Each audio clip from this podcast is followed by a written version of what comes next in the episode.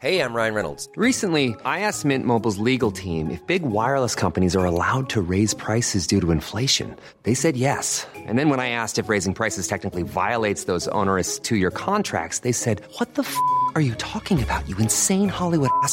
So to recap, we're cutting the price of Mint Unlimited from $30 a month to just $15 a month. Give it a try at mintmobile.com slash switch. $45 upfront for three months plus taxes and fees. Promo for new customers for limited time. Unlimited more than 40 gigabytes per month. Slows. Full terms at mintmobile.com.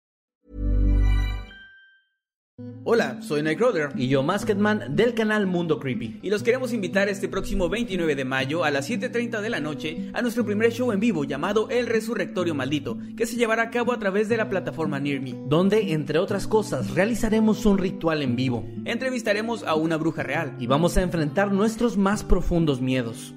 También estaremos dando algunos regalos como cómics firmados y además un objeto que formará parte de nuestro ritual. Contaremos también con la presencia de algunos invitados como la Dama de Blanco, Ciudadano Z, Ger Dunkelheit, El Orgullo del Operador y algunos otros invitados más.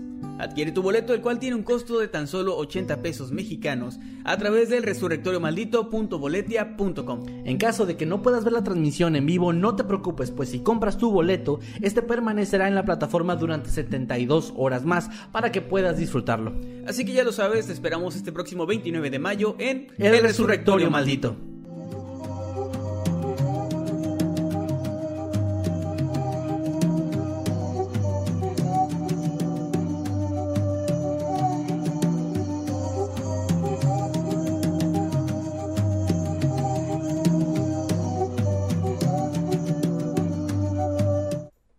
¿Cómo están? Sean bienvenidos a Noctámbulos. Mi nombre es Emanuel Morales Nightcrawler y como siempre me acompaña mi compañero de amigo, el señor Kevin García Masketman, que hoy tiene el pelo azul por alguna razón.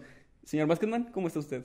Estoy muy mal eh, porque estoy el día de hoy pagando una apuesta. Ajá. Una especie de apuesta, no, no es tal cual una apuesta, pero bueno, vamos a hacer la explicación porque hubo gente, bueno, va a haber gente ahorita que nos está viendo, perdón a los de Spotify porque otra vez referencias visuales, Disculpen amigos de Spotify, pero denos follow de todos formas. ahí como quiera. Eh, pero bueno, el día de hoy traigo el cabello de color azul, no porque esté llegando a la crisis de los 27 o porque esté... es solo una eh, coincidencia. O porque, sí, no, o porque esté ya sintiendo que se me está yendo la juventud, o porque sea un chavo ruco. Todas esas razones no son la razón por la que hoy, quiero aclarar eso, hoy me estoy pintando, próximamente me lo voy a pintar por esas razones. Es porque, eh, bueno, las personas que ya este, son miembros del nivel habitante inmortal, con los que tenemos la llamada cada sábado después de esta transmisión, ya saben perfectamente que pues ahí surgió una dinámica en la que estuvimos haciendo unos juegos y algunas cosas. Y hace tres semanas el señor Emanuel perdió una apuesta eh, en, en ese juego que hicimos Sí. y se tuvo que eh, pintar el cabello de color rosa. Pero Así parte es. de la apuesta era que en el siguiente Noctámbulos, que fue cuando lo vieron de, de cabello rosa, no podíamos decir nada, no podíamos explicar, era No. parte de la apuesta. Exactamente. Y luego ese mismo, ese mismo día, en la noche, en, en- en la llamada con los miembros, surgió otra cosa similar en la que ahora yo fui el que perdió y tenía que venir con el... Ah, ah, aquí quiero aclarar, tenía que venir con el cabello verde para que fuera como Cosmo y Wanda, Ajá. pero no hay color verde en eso que en esta, este aerosol que, su- que utilicé. Entonces dije, bueno, pues lo más cercano al verde para mí creo que es el azul. Y pues vine así de color azul y, y pues ahí estamos pagando, ¿verdad? Para, Sí. para el deleite de los, de los habitantes. Ahí está la explicación y pues bueno, vamos a empezar ahora sí con el podcast, no sin antes decirles, pues ya vieron el spot al principio, ya saben que tenemos el Resurrectorio Maldito, nuestro primer evento, nuestro show online, es online, es, lo pueden ver desde cualquier ciudad del mundo, desde cualquier planeta del universo, lo pueden ver, desde- lo pueden ver desde la luna si quieren. Si tienen y, internet, y ahí. si tienen ahí, pues sí, si eres Elon Musk desde Marte. Y puedes ver este, este show, está en eh, el enlace está aquí abajo, en- en- lo estamos dejando también en los videos pues que hemos hecho desde que se dio a conocer este evento, va a estar muy bueno, vamos a entrevistar a una bruja real, Ah, esto ha despertado algo de unas risas, algo de jiribilla por ahí, pero es en serio, vamos a entrevistar a una bruja real. No es mame, es en serio. Es Y- que si se imaginan que vamos a ir con una persona que está en una escoba volando en el cielo Sí, y que, que su va- piel es verde, tal vez deban reconsiderar su idea de una bruja. Y es justo parte de lo que vamos a platicar en el show. Que también, por cierto, eh, hay gente que nos ha preguntado si tienen que descargar una aplicación para verlo o qué es Nearme, que es donde vamos a transmitir. Y es muy sencillo, Nearme es una página, lo pueden buscar como nearme.tv, N-E-R-M-E.tv. Y es una plataforma como si fuera YouTube, digamos, pero es una plataforma de live streaming. No tienen que descargar nada, simplemente cuando ustedes van a Boletia, compran su boleto, les llega un, un correo en el que viene un código de acceso que es único para ustedes y eh, un link en el que van a poder ir a ver el show el día 29 de mayo, que es Sí. cuando vamos a estar ahí pues haciendo este, este evento, ¿no? Lo que nos tiene Bueno. muy emocionados también, la verdad. Muy bien, y ahora sí, perdón por tantos avisos, por tantos anuncios. Gracias a los moderadores que están aquí como siempre. Gracias a Eddie que está ahí en los controles. Los superchats también. Los superchats, los comentarios, el, el hashtag Noctámbulos Podcast a través de Twitter, todas sus participaciones las estaremos leyendo al final de esta transmisión para no entorpecer nuestra dinámica. Como ya saben, si son nuevos aquí también se los explicamos. El señor Másquezman y yo les traemos un tema cada uno del cual platicamos y bueno, de eso trata básicamente el programa. Y como les digo, al final leemos sus superchats, sus comentarios y sus, tu- sus tweets. Ya por último, ya por- ahora sí les prometo, Ahora sí, en les prometo que es el último. Eh, antes de empezar con el tema, el, el hashtag Noctámbulos Podcast que pueden utilizar en Twitter. Vamos a estar haciendo algo, eh, bueno, como siempre, pues vamos a poder leerlos, van a aparecer en- durante la transmisión. Pero también eh, sería importante, sería una buena dinámica, creo yo, que nos dejen por ahí dudas que tengan sobre el evento. Porque sabemos que hay dudas que pues no hemos pensado, no hemos considerado que pueden llegar a tener. Eh, y pues bueno, ahí sería importante también que nos, que nos dejen sus dudas para poder al final, entre los superchats y los comentarios que leemos, también resolver esas dudas. Y si no lo hacemos aquí en vivo, de todas formas lo podemos checar y hacerlo después ahí en Twitter, ¿no? Entonces, Claro, es una muy buena forma de que pues los podamos ver sin problema. Muy bien, únanse a los grupos, muchos avisos, son muchos avisos. Únanse a los grupos Noctámbulos Podcast en Facebook, los habitantes de Mundo Creepy en Facebook también. como un mentiroso cuando dije que era el Sí, último. ya sé, es que no me acordaba. También únanse a los grupos, por favor, los habitantes de Mundo Creepy, Noctámbulos Podcast, ahí estamos. Y pues vamos a estar viendo también memes y todo lo que salga de aquí de la transmisión. También quiero agradecer infinitamente porque eh, estamos ahorita mismo con mil espectadores, más de mil espectadores. Ah, muchas gracias. Es algo muy bueno. Estamos creciendo aquí la comunidad, les agradecemos Gracias, mucho. gracias. Vamos ahora sí a comenzar con esto. Y señor Masketman, le toca a usted comenzar con Claro su que tema. sí. que nos trae esta noche? Bueno, el día de hoy traigo un tema que debo confesar es de mis favoritos de los que he traído yo. Porque primero necesito que hagan algo conmigo, incluyéndote tío Manuel. Y es que necesito que primero. Es todo. Primero necesito que, que, que me esperen. Es- escuchen lo que les voy a contar. Les voy a contar un- un- una historia, les voy a contar algo. Y yo sé que, yo sé qué tipo de cosas les van a venir a la cabeza. No se preocupen, va a valer la pena. Ahora sí que aguanten conmigo. Y como dirían en algún lado, síganme el viaje. Esta historia comienza con John Armand, un pequeño niño de tan solo 6 años de edad que en el año 1977 vio por primera vez un segmento en televisión mientras estaba disfrutando del programa Plaza Sésamo, un segmento animado que según él diría tiempo después, o confesaría, desde el primer momento en que lo vio, lo aterrorizó y lo hipnotizó. Son palabras que él utilizó. No literalmente, pero sí lo, digamos, captó su atención de una manera muy clara. No podía dejar de verlo, pero al mismo tiempo estaba muy aterrado. No sé si alguna vez han sentido esto, pero bueno, así sucede. Según él, comentó tiempo después que había pasado los últimos 30 años de su vida pensando todos los días en ese clip. Y lo más extraño de esto es que eh, él nunca volvió a ver que, lo transmitieran. Bueno, dice que lo vio en esa ocasión por primera vez, pero no volvió a verlo. E incluso en las retransmisiones de ese mismo episodio de Plaza Sésamo, este, este niño era muy fan y no lo vio. Entonces le pareció raro, le pareció algo como este tipo de cosas que creo que a todos nos han pasado. De, oigan, que alguien más vio esto cuando eran niños y que la gente te dice no. Y de hecho, justo como pausa en la historia, Manuel y yo tenemos algo así. Ajá. Que afortunadamente tenemos en común, porque si no me sentiría como un loco. Ya lo hemos Lo, platicado. lo hemos antes. platicado, sí. Ya lo hemos platicado. No sé si cuéntalo tú si quieres. Bueno, e- es el video de la niña, supongo. Sí, claro, claro. Ok, cuando estábamos en la secundaria, el señor Másquez yo nos conocemos desde el 2006. Teníamos, yo tenía 12 años, ¿tú tienes 11? O, Ajá, sí, sí, ¿verdad? sí. Eh, bueno, do- 11, 12 años cada, cada uno. Bueno, no cada uno. Por separado, uno 11 y Ya uno voy, 12. continúa la historia. El punto es que estábamos en la, en la secundaria y como recordarán los, eh, los que sean de nuestra generación, cuando tú estabas en esa época tenías un teléfono o algún compañero tenía un teléfono porque no era común que todos tuvieran, era común que se pasaran videos a través de Bluetooth o de infrarrojo, que era así de pegar los teléfonos. Sí, así se pegaban para, para pasar información, videos, GIFs, etcétera. Y había muchos videos de terror. Ahí estaba, por ejemplo, Obedece a la Morsa, lo, lo compartían así. O la caída de Edgar. La caída de Edgar, o caídas así como, cosas como de accidentes, cosas bastante feas también. Obviamente no había ningún tipo de censura porque eran archivos que se pasaban de usuario a usuario. Sí. Entonces venían cosas muy fuertes. Y había un video especialmente aterrador que supongo yo que a lo mejor si lo viera ahora ya lo vería un poco chafa o ya pensaría que no es tan real, pero en ese momento era muy real. Donde en una escuela, creo yo, mexicana, porque tenía esta estructura de, de escuela O de- latinoamericana, ¿no? Latinoamericana de, de dos pisos, ¿no? Donde, donde volteas y hay más salones en- en la- por la ventana y todo esto, ¿no? Entonces era un video como de alumnos en su clase con toda esta, eh, o sea, el escándalo mismo digno de la secundaria. Estaban ahí grabando como todo muy random y de repente alguien voltea, alguien apunta a una ventana y cuando la cámara gira se ve que hay una niña asomada por la ventana, pero era un segundo piso.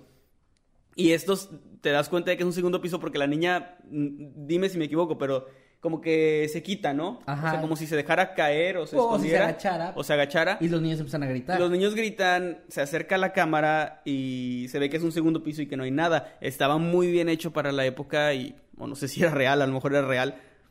Y es muy raro porque es un video que me pareció muy impactante en su momento, que me, me dio miedo, sinceramente. Les repito, teníamos 11, 12 años. Pero es un video que jamás volvimos a ver y que no encontramos en YouTube, que no encontramos. Y recuerdo que en algún momento lo recordamos de que, oye, ¿te acuerdas de este video? Resultó que no sé quién sacó el tema, pero resultó que sí nos acordábamos. Empezamos a buscarlo, no lo encontramos, empezamos a preguntarle a compañeros. Nadie. Y no, igual es uno de estos recuerdos que se generan como. Pero yo lo recuerdo, o sea, yo, Yo también. Lo, lo podría dibujar así como un storyboard. Sí, yo también, yo también. Pero no sé, es algo que tenemos. También yo creo que les llegó a pasar, nos lo pueden comentar aquí o en, en Twitter con el hashtag Noctambulos Podcast. Si les pasó que vieron una película, vieron un capítulo de una serie que de repente parece que no volvieron a pasar. Y no existió. Y, que- y que sí existe o que está ahí, pero que por alguna razón en la tele, en Canal 5 en nuestro caso, solo lo pasaron una vez, ¿no? Por ejemplo, esta película de la Isla de la Piñata o algo así se llamaba. Solo la pasaron una vez, o que yo recuerde. Había otra que se llamaba Venganza Vudú, bastante rara y absurda, donde a unos niños los mataban y un señor los revivía en forma de cabecitas reducidas y ellos se vengaban de quienes los habían matado, pero bueno, solo la pasaron una vez también. Sí no o sea, sí, yo, yo me acuerdo, alguien de ahí se tiene que acordar en el, en el- Ok. en el chat, pero bueno, perdón. Es, no, Después esa es de la este- historia. O sea, esa es la historia Sí. de, de nosotros, ¿no? Después de esta historia tan larga y fuera de, del tema. No, no, no, no vamos. tanto porque realmente era parte de mi plan cuando traje este tema que platicáramos eso, porque ya lo hemos contado antes, sé que hay gente que va a decir, ya dijeron eso, pero es que es parte de nuestra búsqueda, créanme, todavía estamos buscando que llegue una persona, un salvador, que nos diga, aquí está el video, es real, yo también lo vi. Sí. Pero bueno, siguiendo con la historia de John Armond, como les decía, él pasó los siguientes 30 años buscando este metraje. Ahora, estamos hablando de que nosotros nos tocó la, la era digital en sus inicios, o en su apogeo, y eh, a él realmente le tocó en los 70 Era realmente si no lo grababas tú en tu videocasetera el, el Mm, capítulo. No hay manera de googlearlo, no hay manera de No, no, no. preguntarle a algún amigo. Pero así. eventualmente, en estos 30 años que pasaron, empezaron a, a aparecer sitios en internet, foros donde la gente comenzaba a comentar estas cosas. Y él creó en algunos de estos foros y entre amigos y entre gente que él conocía, empezó a esparcir como esta idea de, oigan, alguien vio esto, oigan, alguien más. Y pues realmente no se topaba con nadie que lo hubiera visto. Él incluso en algún momento llegó a, comentar que pensó que a lo mejor lo había inventado o lo había soñado y era un recuerdo mezclado, ¿no?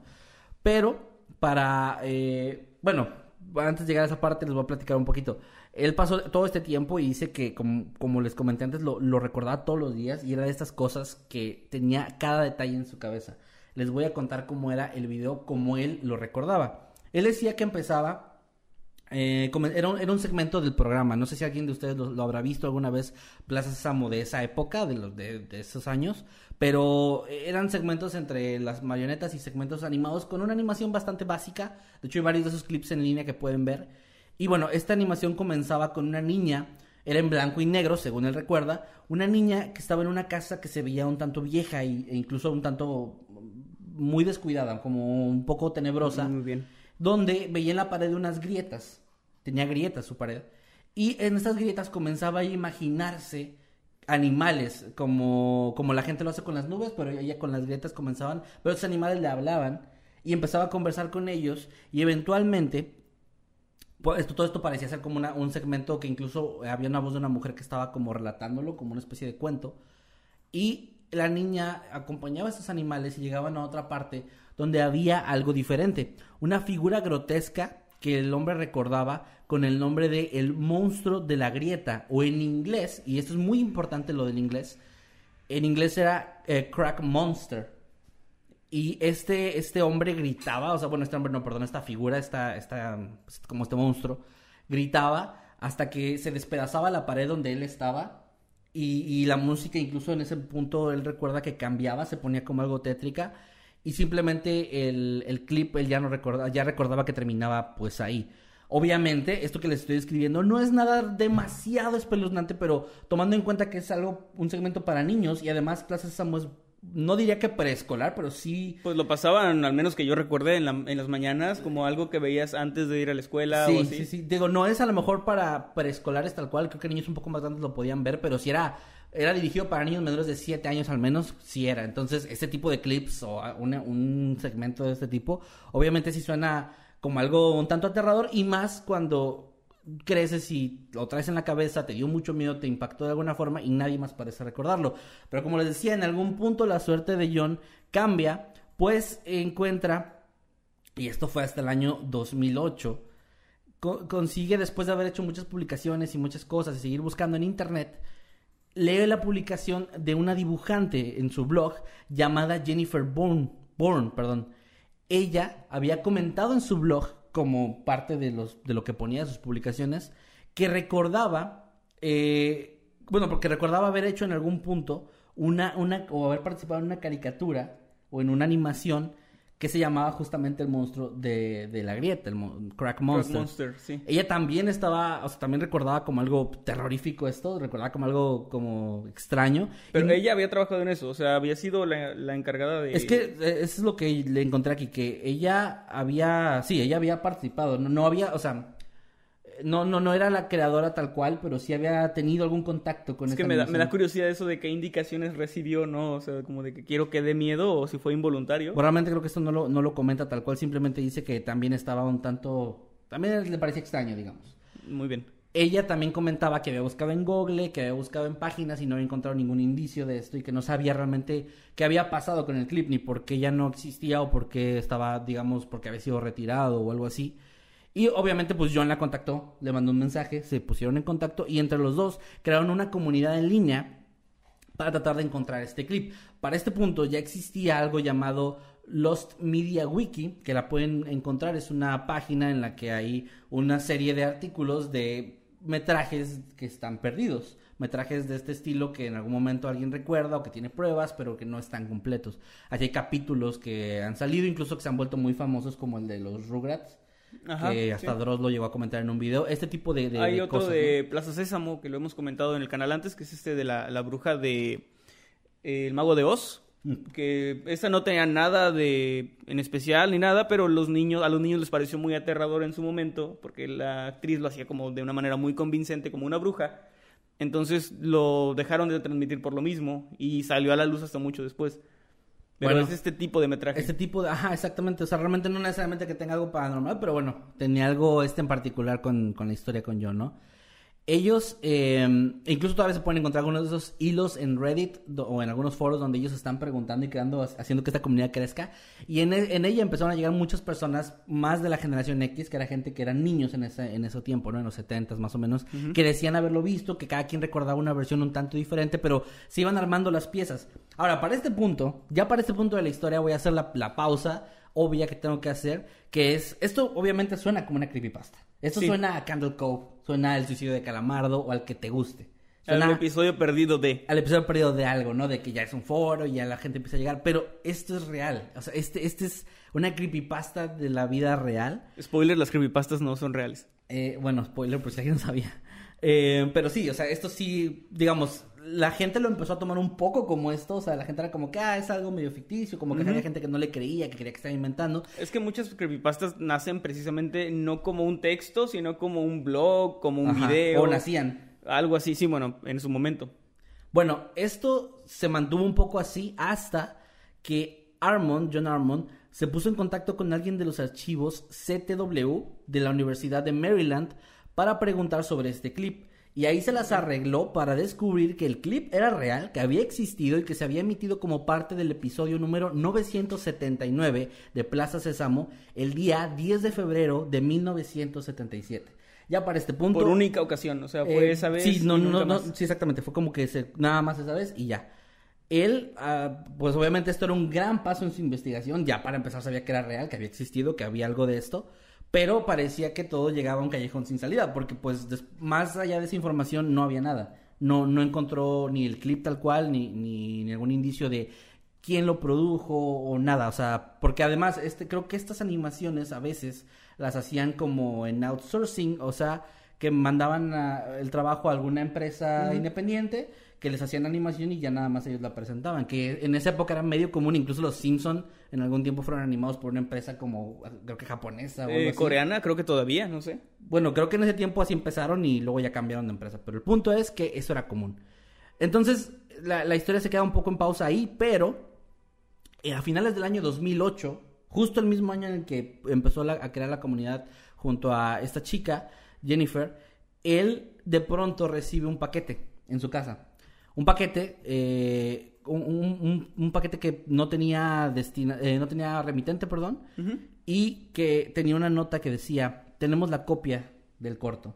Esto él inmediatamente lo publicó en, en los foros donde ya la gente estaba expe- expectante de ver qué pasaba con esa historia. Y eh, incluía también un- una especie de acuerdo que él tenía que firmar donde tenía que aceptar no publicar el corto si, si, para que se lo mandaran. Era como, lo, lo tenemos, tenemos, te lo vamos a te enviar. lo vamos a enviar a ti, pero no puedes publicarlo en ningún lado. Oye, Él así que obviamente... chiste. Así que chiste. Pues sí, e- eso era parte de lo que tampoco no lo podía, no lo podía subir a la red, no podía realizar ningún tipo de reunión pública donde la gente fuera y lo hubiera proyectado, no podía hacer nada, lo podía ver nada O sea, no se lo él. podía mostrar a un amigo Sí, o algo así. Exactamente, na- nadie, nadie más. Eh, bueno, en, tampoco podía él revelar ninguna información sobre el cortos o, por ejemplo, en los créditos de quién estaba involucrado, el título tampoco, el título de este corto. Para que no lo encontrara alguien por Eh, otra razón, Tal vez ¿no? era como la intención, ajá. Este hombre firma el acuerdo que se le envía, lo regresa y, y lo publica, o sea, publica en, en los foros, pues esto, ¿no? Esta información de, oigan, pasó Sí. esto. Seis meses después, le llega una copia, un día, un día domingo de este, de este episodio, de bueno, de este segmento. Era un DVD que estaba en un sobre en su buzón. El sobre no tenía, de nuevo, remitente, ni ninguna forma de rastrear de dónde venía, o sea, había sido entregado directamente a la oficina de correos, no tenía Espera, espera, espera. Tengo una pregunta aquí. ¿Sí? Hue- hueco en la, en la trama. ¿Cómo es que él envió los documentos o firmó documentos si no había quien enviárselos? Qué bueno que haces esa pregunta porque acabo de leer bien que me equivoqué y lo primero que recibió fue un fax, no un... Ah, ok. El primero que recibió fue un fax eh, que regresó. a- Ok, que- ahí sí podía sí devolverlo. regresarlo. ya. El, el acuerdo lo reenvió en fax, perdón. El, el primero le llegó un fax, así, y luego le llegó un, corre- un paquete que no tenía remit- eh, remitente. Por eso luego uno no disfruta las películas de terror, amigos. Sí, perdón. eh, pues, qué bueno que lo mencionas, porque sí me di cuenta ahorita, pero ya no quería interrumpir historia, lo iba a Claro. mencionar al final. Pero pues de una vez. Bueno, eh, el punto es que el tipo ahora sí recibe eh, un correo, eh, trae el DVD, y bueno, este había sido entregado, digamos, de manera como personal, ¿no? Venía con una nota además que decía, confiamos eh, en que esto complete su búsqueda. Como dando como un- una especie de, um, no sé, como aviso amigable, de cierto modo. En este momento, él ve el, el clip y dice, pues tengo firmado un acuerdo, no puedo hacer nada, pero es real y aquí lo tengo y sí es lo que yo recordaba y no puede decir más.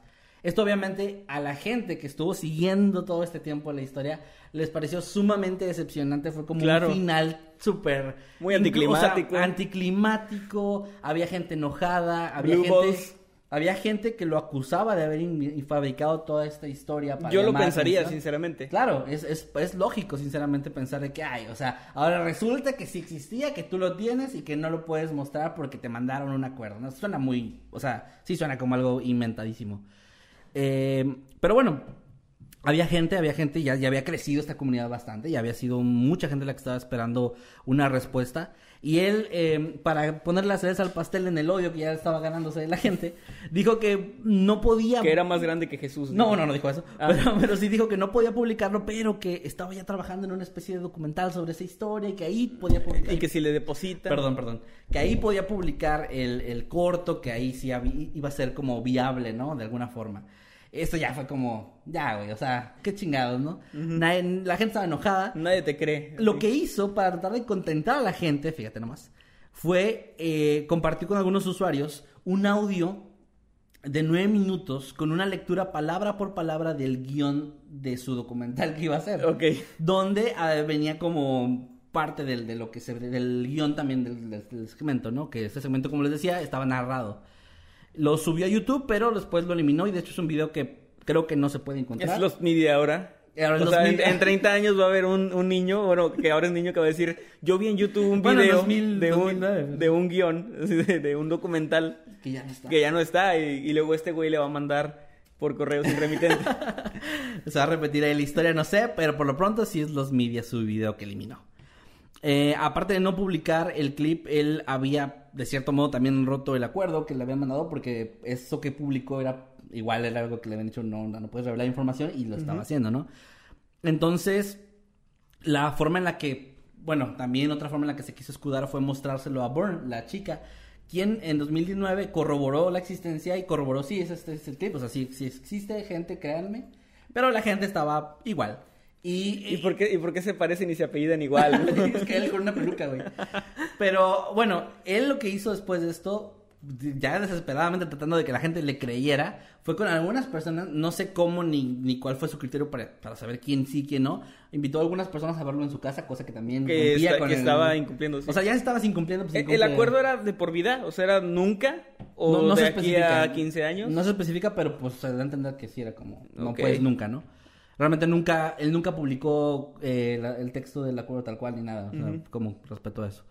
Bueno, parte de los miembros, esta historia continúa, parte de los miembros de, de los foros que estaban ya metidos en esta historia, estaban molestos, estaban tratando de buscar algo más, y entre ellos se encontraba el fundador de los Media Wiki, que, bueno, no es su nombre real, su nombre es Daniel Wilson, pero tenía el apodo, y así me voy a referir a él, como Decade, que era como su nickname, ¿no? Él estaba, él ya estaba bien metido en la historia y fue una de las personas que intentó encontrar el clip por, por cuenta propia, ya que pues ya, a ver, este hombre John lo había encontrado solo yendo a un lugar a preguntar y como que dando a entender que lo estaba buscando, hacer eso públicamente. Entonces este, este hombre hizo lo mismo, envió correos electrónicos y cartas al CTW, eh, se puso en contacto con Cosmo Ancilotti, un, un profílico animador que se rumoreaba que era que había sido parte del, del, del staff, Sí. que, que tuvo parte, pero ya luego se confirmó que no, no tiene nada que ver. Y de la misma forma en la que le ocurrió a Armond, eh, a DK le pasó lo mismito. Le llegó, llegó. en 2013, el día Oh, de wow. Navidad, le llegó un correo electrónico anónimo que provenía de una dirección de correo desechable. eh, y en el campo del, del mensaje eh, estaba, mm, estaba en blanco, pero tenía un archivo que tenía solamente el nombre cracks, grietas. Este clip se pueden ver, este clip no ok, pero aquí no hay acuerdo, aquí, no hay nada. Decade no recibió ninguna especie de acuerdo ni ninguna especie de amenaza, como lo quieras llamar. Y no, no habrá sido acá como el, el, otro, el otro güey, o sea, el, el- ¿cómo se llama? El, el original de la búsqueda. Eh, O sea, al, que sí le llegó... No, no, no. ah, no, no, sí que, le- que John Larmon se lo mandara. O sea, que No, se lo había mandado así como de... Ah, No. pues desde un ciber. Te voy a decir, te- eh, esto tiene respuesta. Te, voy a, Ok. te voy a explicar más adelante en la historia por qué no. Pero por lo pronto ese clip existe y ese clip lo tenemos aquí. Ah. Y eh, está en YouTube también, pero los vamos, lo vamos a poner. Eddie, ¿nos puedes hacer el favor de ponerlo, por y favor? perdona a los de Spotify por enésima vez. No, van a escuchar, o sea, van a escuchar el clip y bueno, si lo quieren ver, pues aquí está en, en, en vivo. Pero bueno, vamos con el Retiren clip para a, que ustedes a lo sus niños, por favor, de los televisores en este momento. Siempre quise decir eso. Venga.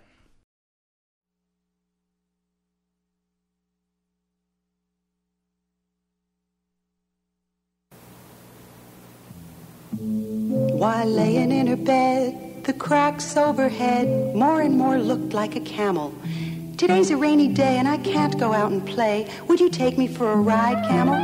Said the camel crack, climb upon my back, and right through the wall they did go.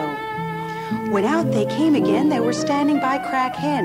Hello to you, Miss Hen, meet my friend. Then went the three to wall where Crack Monkey lived, close by the attic door. Good day, I'm glad you came my way. And how has everybody been? We've all been fine. Meet a new friend of mine. She has come to meet crack creatures here. And this is all of you? Yes, now that you're here too. But perhaps not so, said Monkey Crack.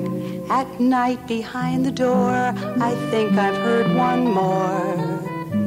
Then let us all go make a new crack friend. So they happily skipped into where they'd never been, and in corner found a giant crack.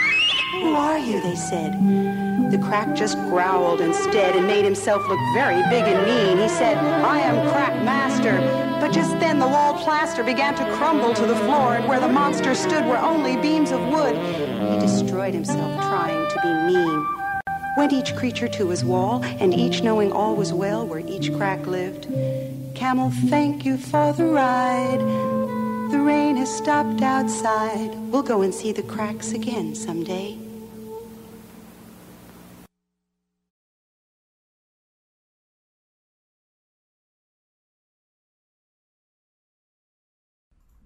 Muy bien. Ok. Ese fue Ahí el está. clip. Ese fue el clip. eh, les decía al inicio, realmente no es algo tan perturbador como a lo mejor otras historias, pero oigan, esto sí es real. Esto sí pasó. Y eh, les voy a explicar un poquito de, de lo que pasa en el clip. Eh, para empezar, sí había discrepancias entre lo que había comentado John eh, de lo que recordaba y lo que terminó siendo el clip, como lo, lo vieron. No era en blanco y negro. eh, estaba la, la voz de la mujer que estaba cantando era una, una persona que perteneció a un grupo musical, no encontré cuál, pero que decían que un grupo musical en los 60 algo un tanto famosa, que declaró después que, o sea, la contactaron, la, la lograron contactar y declaró que le habían dado una instrucción un poco extraña cuando tuvo que narrar eso, que era, no recordaba nada más que una persona que, que le estaba como guiando, una mujer de blanco. Como en un- que estaba flotando ahí. No, no, no, de vestido blanco, digamos de ropa blanca. Y que estaba, le dieron una instrucción como de que eso que escucharon era como que medio improvisado, de que ve improvisando con lo que vas viendo. O le mostraron el clip y Ajá, y fue- por eso está un poquito cantadito, así como que, y la voz es un poco suave, de hecho es un, un- un tanto agradable la voz. Y bueno, esto era parte de, de esto, ¿no? De hecho, ahorita eh, Manuel me estaba preguntando, bueno, platicamos ahorita que estaba el clip, que sí se transmitió en México, tal vez exista una versión doblada en algún lado Eso que estaría muy tenga. interesante. Eso sí, no- lo busqué y no lo encontré, así que si alguien de ustedes se lo encuentra o vi a alguien que estaba comentando que se acordaba y pues si lo, si lo vieron lo tuvieron que ver en, en doblado, ¿no? Y pues bueno, ese es el clip, es el clip real. Y como les decía, pues Decade no, no recibió ningún, ninguna instrucción, solo el clip tal cual, y lo publicó. Ahora, ¿por qué no, no es, parece que no fue o no tuvo nada que ver con John esto, esta parte del otro usuario de Decade? Es que al inicio del clip, como ya habrán visto, viene incluso con un código de animación, estos códigos que ponen como que usan para producción de que qué, Ah, qué claro. episodio es y algunos dígitos que pues nada más quien lo produce sabe qué significan. Y en el código que, digo, en el video que tenía John, y como él lo mencionó, y también como Jennifer lo mencionó, era una grabación de VHS que incluso tenía, se alcanzaba a ver un segmento previo a este clip que era de... ¿Qué fue eso? Nada, nada. Ok. Ah, perdón, es que hubo un ruido por acá. Eh, que, que tenía un segmento de Beto y Enrique, eh, donde se sabía como que iba acabando el segmento de ellos y empezaba esto, y era toda una grabación de VHS con calidad de VHS y todo. Como que alguien lo, o sea, alguien Como lo que alguien lo, lo grabó, o sea, alguien tenía eso y, y fue lo que le llegó a, a John. Y este es, para empezar, con una calidad mucho mayor a eso, que además tiene esta parte del código de producción. O sea, esto no es grabado de la televisión porque Sí, no... directamente desde alguien que lo tenía. Alguien que, alguien que estuvo, co- que El formó original. parte, sí, que formó parte de esto y que tenía el archivo original con la versión incluso que no es la que se va a publicar, ¿no? Que se tiene que quitar esa parte y eso. Ahora, eh, ya lo vieron, ya vieron más o menos cómo es. La historia, por los que no hablen inglés, no, no viene con subtítulos, perdón, es básicamente la, la que está cantando, la que está narrando, cuenta la historia de una niña que empieza a, a platicar con el camello de la grieta. Que de hecho no dice en la descripción o dijiste que eran nubes, lo que él recordaba, pero no eran figuras en las nubes, sino en las No, no, no, grietas. no, como lo que yo decía hace rato es que él, eh, la chica veía como, o sea, la niña veía como estas formas que se formaban como cuando un niño ve las nubes algo. Ah, O sea, ok, que lo puse ok. como ejemplo para que me entendieran. Perdón si no se entendió.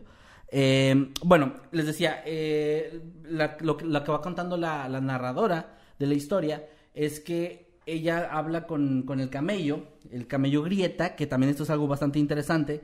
Aquí le dice crack camel. O sea, así, así es como se le menciona al personaje del camello, ¿no? Que después van con la crack hen o la gallina de la grieta o la gallina grieta. Después van con el crack monkey. Esto es muy importante, que no se les olvide ese detalle, crack monkey.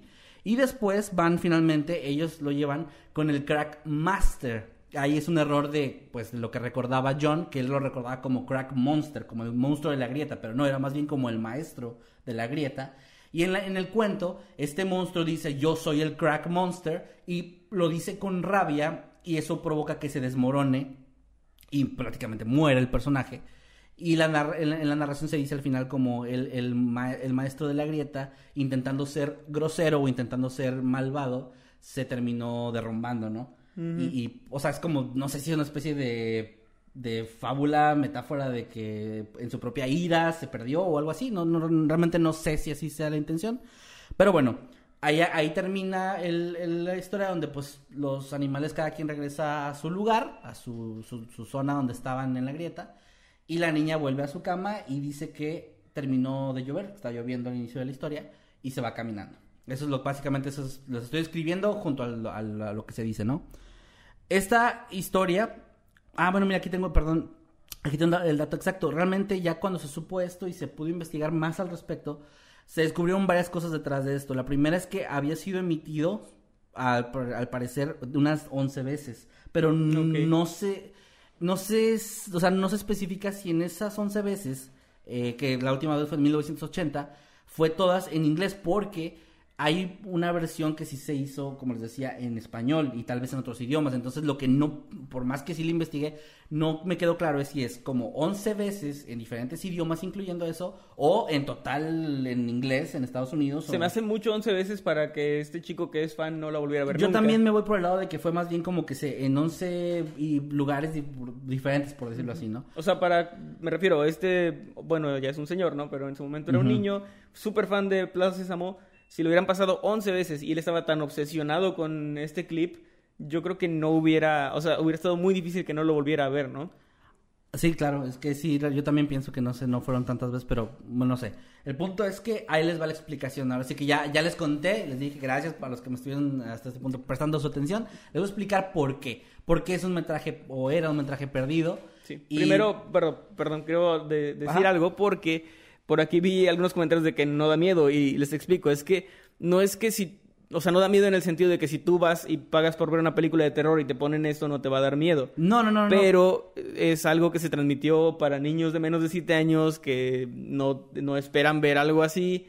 Eh, hay que ponernos un poco en contexto. de la época, de- del momento. de Y- todo, Y, sí. ahí va otra cosa. No se quitó del aire porque diera miedo. Ah, En lo, lo que se cuenta al inicio de esta historia es que se creía que era porque, o los rumores era de que lo habían quitado porque estaba perturbando a los niños, porque había niños que les daba ataques de pánico, pero realmente la historia real no es eso. La historia real, así ya hablando de la, la parte 100% realista de esta historia, es que ahí les va. Estamos hablando de que se emitió por primera vez en 1977, eso yo lo había comentado, y por última vez en 1980. De hecho, la última vez realmente fue un poco más adelante porque fue a mediados de los 90 cuando se transmitió en México. Pero bueno, a lo que iba con esto es, les comenté lo de Crack Monkey y lo de Crack Master. A, a inicios de los 80 comenzó una guerra contra las drogas que, que se hizo Oh, muy ya. intensa y que de hecho aquí tengo el dato, eh, los delitos relacionados con drogas aumentaron en 1980 un 126% y se empezó a, a dar como a conocer a lo- a la- al público, a la gente en general, el término crack como refiriéndose a la droga, a, a la, a la droga que se le llama así, ¿no? Al crico. Y se le hizo al crico. Y se le hizo mundo crico. Se le hizo- también se, se utilizaban términos como epidemia de crack o cosas así que eran como esto, ¿no? Como alarmantes y así. Entonces, ahí es donde tiene mucho sentido por qué quitaron esto. Porque crack monkey es- se explica por sí solo, ¿no? O sea, es, es un término que incluso se usa en- entre algunas personas que consumen este tipo de sustancias, este tipo de drogas. Y obviamente eh, todo el segmento estaba basándose en que, incluso en alguna parte del segmento dice sus nuevos amigos De crack. sus nuevos amigos grietas, que es como her new crack friends, que pues ya cuando lo ves en un contexto de esas cosas que envejecen muy, muy mal. Y obviamente la intención inicial pues no tenía nada que ver con esto, pero se convierte en algo que pues ahora sí que como un producto de su tiempo ya envejece muy, muy mal. y ya no se puede transmitir porque obviamente ya es una idea equivocada y así en la televisión estás viendo que hablan de eso como una droga y luego ves que tus niños están viendo algo donde se menciona, mm, como padre no te importa en el contexto ni cuándo se creó ni nada, simplemente piensas que es algo que le está dando ni una imagen o un mensaje malo o equivocado. Es como estos comerciales de los picapiedra fumando, ¿no? Sí, claro, claro, claro. Entonces, eh, bueno, la historia pues es esa, básicamente el, productor ejecutivo de, de, de Plaza Sésamo, Ben Lemham, eh, había también, este, o sea, había sido parte de los que habían tomado la decisión de, hey, vamos a quitar esto, ya se supo mucho más de esta historia, se pudo, se pudieron conectar algunos puntos, de que pues obviamente el programa también se transmitía pues en todos lados y había hogares de bajos recursos donde se transmitía también y que había niños que ya vivían con esa infancia donde sus papás eran drogadictos y vivían esas cosas, porque fue una época muy fea para eso, o sea, sí, sí explotó todo esto muy, muy feo. Entonces sí era como que, oye, creo que no es apropiado, lo quitaron y básicamente fue la razón. Ahora, sí es un poco extraño que cuando se contactaba con las productoras y con quien había tenido que ver con estos programas, ah, no había respuesta. Sí, porque No- podrían querían decir, hablar de ah, eso. claro, era por esta razón lo quitamos porque era como medio Exactamente. inapropiado, ¿no? Exactamente, como lo han hecho por otras razones, Warner Bros. y otras, otras compañías, de que, oye, quitamos este segmento porque ahora, pues, se, se ve racista y era un producto de su época y lo que tú quieras. Aquí el secretismo de ellos también no ayudó, o sea, también fue parte de lo que hizo que la gente pudiera especular. Ahora, para este punto ya les expliqué el origen de, de esto, el origen de la confusión con lo de monstruo, todo esto, ya vieron el clip. Ahora, aún así, hasta aquí llega la historia, hasta aquí, hasta aquí llega lo que se sabe, y aún así esa historia deja, de cierta forma deja más preguntas de las que había en un inicio. Porque, ¿quién le envió la primera copia a John? Obviamente parece que fue alguien que simplemente no tenía, no tenía acceso al archivo original, lo grabó y por alguna razón lo tenía guardado y por alguna razón no quería que se publicara y creó todo esto, que bien podría haber sido una especie de broma o troleada, pero aún, aún así es raro, aún así es un- una forma de actuar un poco extraña. Eh, ¿quién, quién fue la primera persona? Y si y estamos hablando de dos personas diferentes, suponiendo que la segunda le envió a- al otro usuario, ¿por, por, por qué la tenía? ¿O quién era? O supongo que alguien del staff, pero ¿por qué nunca se hizo presente? O todavía sigue trabajando con la compañía y tal vez no quería problemas, pero deja esas dudas en el aire que ya de aquí lo único que se puede es especular y ya no hay más información real. O tal vez en realidad John nunca lo recibió ni nada, nada más sí quería dinero y estaba mintiendo. Pues así. Y el otro y el otro señor sí le llegó en serio el archivo. Pues ahí ahora sí que quién sabe, ya lo único que lo único que se supo ya después con el paso de los años, que este, este tema ha seguido surgiendo entre podcast incluso y todo esto, es que, eh, bueno, quien realizó la animación fue un estudio, o sea, lo único que se supo del estudio es que se llamaba P Imagination, y este nombre, cuando lo trataron de investigar los, los usuarios de internet, no llegaba a ningún lado, solamente parecía tener algo de algo que ver con una empresa llamada Imagination Inc., que ya había desaparecido para ese momento, y pues realmente no se supo si estaba conectado a el corto, que por cierto se llama Cracks, así se llama el corto. Eh, y bueno, eh, aquí ya llega la parte donde decía que encontraron a la mujer que le había dado la voz, o sea, la gente lo logró encontrar. No sé si realmente alguien la reconoció o cómo estuvo eso, pero dieron con ella y les dijo esto de que pues sí, yo estuve ahí, no recuerdo nada, o sea, realmente en los 60 este, por el tiempo que pasó, yo digo. Claro. Eh, y pues no el más crico que... también, ¿no? Que- Porque a cambio de que narrara Cracks le dieron Claro. dinero. Y bueno, que no recordaba más que a esta mujer que había sido la que le dado las indicaciones de que improvisara y todo esto, y pues también, de nuevo, no llevó a nada. Y ahí termina la historia, ahí termina este misterio, que pues misterio, o sea, entre comillas lo pongo un poco porque pues ya se tiene el clip, pero ahora hay otras preguntas que quedan en el aire que no sé qué opinen ustedes. Pero a mí este caso fue... Me Está gusta muy bueno, está muy Me gusta interesante. muchísimo. Y pues sí, es, es extraño el secretismo que existe alrededor. Y también, por ejemplo, no sé, se, se realizó el documental al final o ya no se hizo nada. No, al menos hasta ahora, eh, de lo que se, teni- se tenía o se sabía, este hombre, eh, John, pues ya no hizo nada con eso. No sé si tenga que ver con que pues, ya se publicó. Puede Eh, ser. Y pues a lo mejor ya no hizo nada, o no sé, realmente ya no hay más historias de o sea, no sabe nada que, que onda con él. De hecho, realmente no sé si se le perdió la pista o ahí seguirá. Pero ya en, en lo que estaba investigando ya ni siquiera lo mencionan, como que pues ya no tiene relevancia, supongo. Pues sí, sí, la gente le importaba más como llegar a, a ver este material, ¿no? Fíjate que de hecho es muy interesante porque parte de lo que estuve investigando es que la reacción de, la, de muchas personas cuando se encontró el archivo fue decepcionante y cuando lo publicaron también, porque decían justamente eh, eso de, es que ni siquiera da miedo, es que ni siquiera es aterrador, pero bueno, era más el contexto como dices tú de la época y todo esto y, Y el, el hecho, hecho de de que, que sí no- fue real. O sea, de que, o sea, real me refiero de que sí existió y que no es una creepypasta, aunque suena a una creepypasta. Pues ahí está, y ahí está el clip y todo. Sí, y bueno, supongo que se hizo con buena intención en su momento, no, no trataban de darle miedo a los niños, solo que desde la animación de la época, la voz de la chica, como que todo esto conspiró para que diera algo de, pues sí, de miedo. Algo de miedo, sí. Muy y pues bien, nada, aquí ahí queda, ahí déjenme su opinión, si les gustó, si les gustó el, el caso. Y si tienen alguna teoría de quién pudo haberlo enviado o algo, pues también todos, o si saben algo, también es bienvenido, ¿no? Muy bien, eh, ahí quedó el tema del señor Masketman, muchas gracias. Y antes de comenzar con mi tema, eh, agradezco porque somos más de 1300 personas en este momento. Es algo bastante Gracias. bueno y aprovechando un poco el bug, para los que vayan llegando y los que no estaban al principio, les recordamos que vamos a tener nuestro primer show online llamado El Resurrectorio Maldito el día 29 de mayo a través de la plataforma Nirmi. Ustedes compran sus boletos a través de resurrectoriomaldito.boletia.com. El enlace debe estar aquí en la descripción y si no, pues por ahí se los dejamos.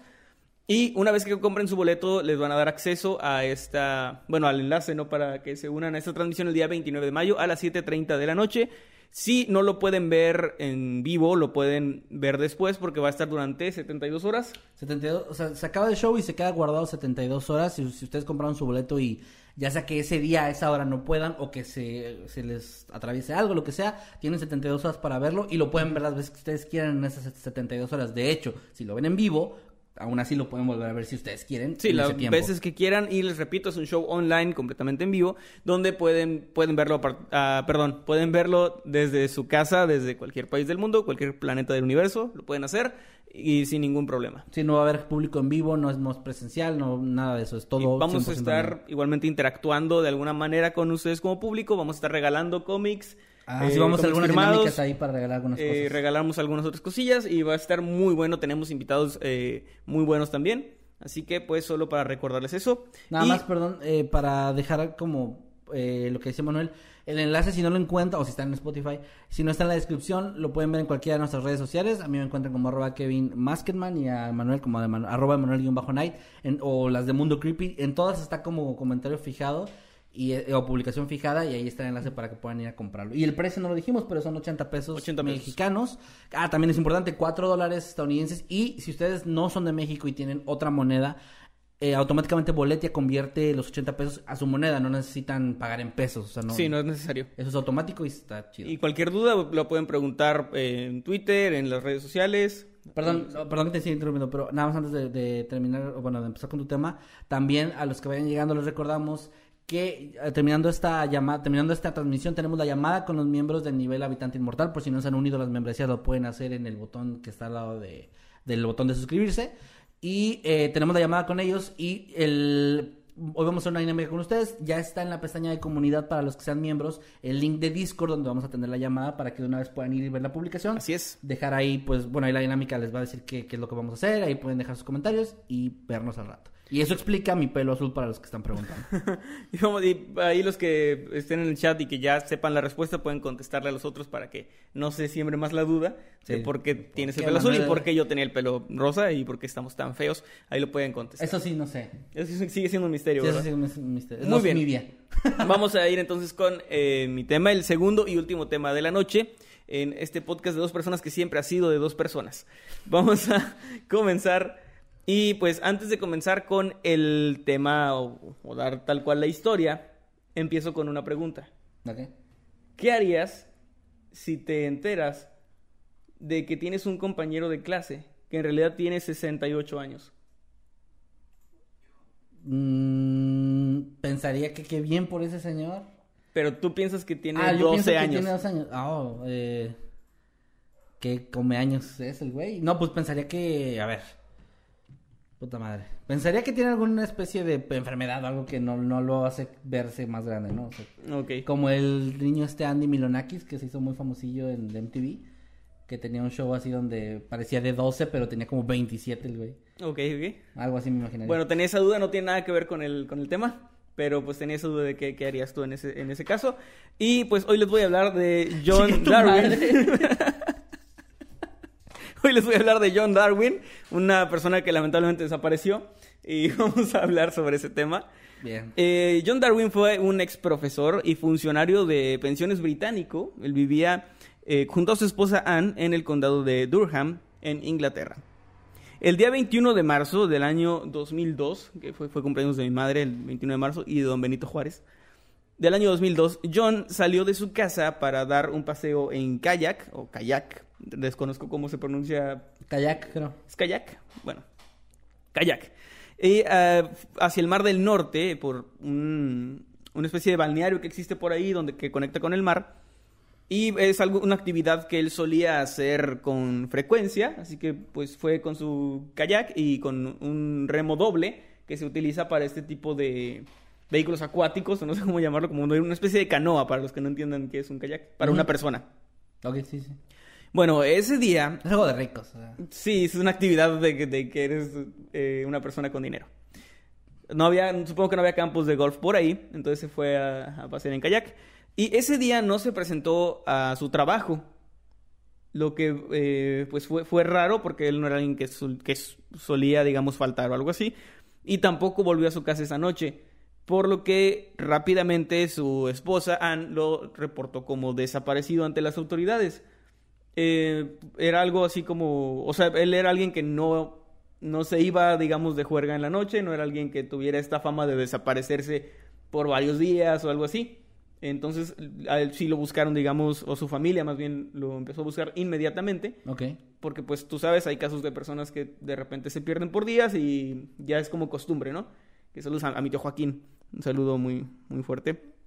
Al día siguiente, eh, un- su remo doble, el que llevaba, se encontró flotando a, a la deriva eh, en el agua, ¿no? En el mar. Y pues los, los rescatistas fue todo lo que hallaron en ese momento. Y durante los meses que duró la búsqueda, no encontraron absolutamente nada más hasta que el kayak de John llegó arrastrado por las olas a una orilla de una playa. ¿Cerca de donde encontraron el remo o no? Pues por esa área, por, por la ciudad, digamos, pero no, no, no cerca en cuanto a...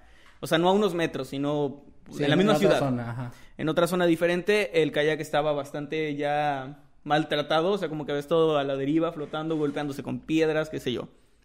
Entonces, eh, para ese punto, los rescatistas, pues ya estaban.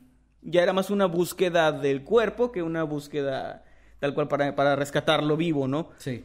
Eh, también se les hacía muy extraño, Perdón, ¿se puede rescatar a alguien muerto? pues se puede rescatar su cuerpo. Pero es rescatar. No sé si, se, si el término rescate. Bueno, es un rescate de cuerpo, ¿no? O sea, sí, pero, o sea, estoy- no estoy diciendo que si está mal dicho, estoy diciendo que si tiene sentido. O sea, que No sé. ¿te sientes rescatado? Pues no voy a sentir nada si estoy muerto. O sea, no. Buen punto. Bueno, no sé, no sabemos. No sé si se puede sentir. ¿Uno se puede sentir rescatado cuando está muerto? Bueno, sí, no, no quiero decir así como que, bueno, pero si ya... Si me pasara, si yo me desapareciera y, y rescatan mi cuerpo y ay, rescataron a Masketman. O sea, bueno, el No, cuerpo. no, no, su cuerpo. O sea, recuperaron más bien. Es como una recuperación del cuerpo. Ah, el recuperar es diferente. Sí. Bueno, ahí Sí, está. y recuperar significa que lo Cielos, debería ser filósofo. Perdón, perdón, perdón, ya sé. Hay gente Muy que bien. le caga que hagamos eso. Eh, estaban buscando su cuerpo, ya no estaban buscándolo con vida. Por esos días, eh, el mar, o sea, los rescatistas que son expertos en esto, o sea, ellos, digamos, analizan toda la zona y conocen el lugar. Y se les hacía muy extraño que decían que el mar había estado muy, muy, muy tranquilo por esos días. O Ah, sea, era algo muy raro que a él le hubiera pasado. O sea, ¿qué, qué le tendría que haber pasado para desaparecer o hundirse? O sea, caer del, de su kayak y ahogarse o algo así. eh, si no había tormentas y todo estaba muy tranquilo y había también pues personas alrededor que no escucharon nada, no Mm, sí. supieron nada, simplemente fue como que se desvaneció y el tiempo después se encuentran, al día siguiente encuentran el remo y meses después encuentran su kayak. Entonces fue algo bastante extraño para, para los rescatistas en ese momento, para las autoridades, porque no había un hilo de dónde tirar, no había nada para poder pues concretar una búsqueda o una línea de búsqueda, ¿no? Ok. Eh, finalmente la búsqueda fue cancelada y John Darwin fue oficialmente declarado como muerto en abril del año 2003, que fue ya un año después, poco más de un año después de su desaparición. Es que, pues, tomando en cuenta lo que se sabía, pues sí, o sea, era muy probable que se hubiera ahogado ya. Pues sí, o sea, era, y era raro, o sea, en el sentido de que, pues, no sé, no sé en el Mar del Norte si hay tiburones o algo así, pero que lo haya atacado un tiburón sigue siendo igual de raro porque no suelen atacar de la nada. Estaba todo muy, muy extraño de, de cómo había desaparecido. Y aquí viene el primer giro de esta historia. Y es que cuatro años después, en el año 2007, un hombre acudió a las autoridades del condado de Durham asegurando ser John Darwin, diciendo yo soy la persona a la que estaban buscando que desapareció hace años, ¿no? Ok. Y dijo su nombre. Él dijo, eh, bueno, al parecer era todo un caballero porque dijo no tener memoria de lo que había ocurrido. ¿Viste, ¿viste lo que hice? ¿Sí lo notaste? ¿Lo notaron? Muy bien. Eh, no tenía memoria de lo que había ocurrido. Solo recordaba su nombre y sus datos personales, pero nada más. O sea, como si se hubiera borrado esos últimos años de, de, su, de su vida. No, no sabía cómo había o sea, Llegado que- cómo había llegado ahí, qué le había pasado. Simplemente fue a la policía a decir yo soy esta persona, ¿no? Obviamente las autoridades no se fueron solo con, con su palabra, sino que tuvieron que identificarlo, huellas, todo esto.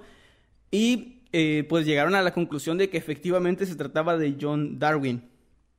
Sin embargo, la historia de la amnesia no convencía mucho a las autoridades. Era como, como de película, como que no se la creyeron mucho, ¿no? Sí, como que más bien te fuiste. Sí, como que mira la cara con la que te miran los oficiales de Scotland Yard.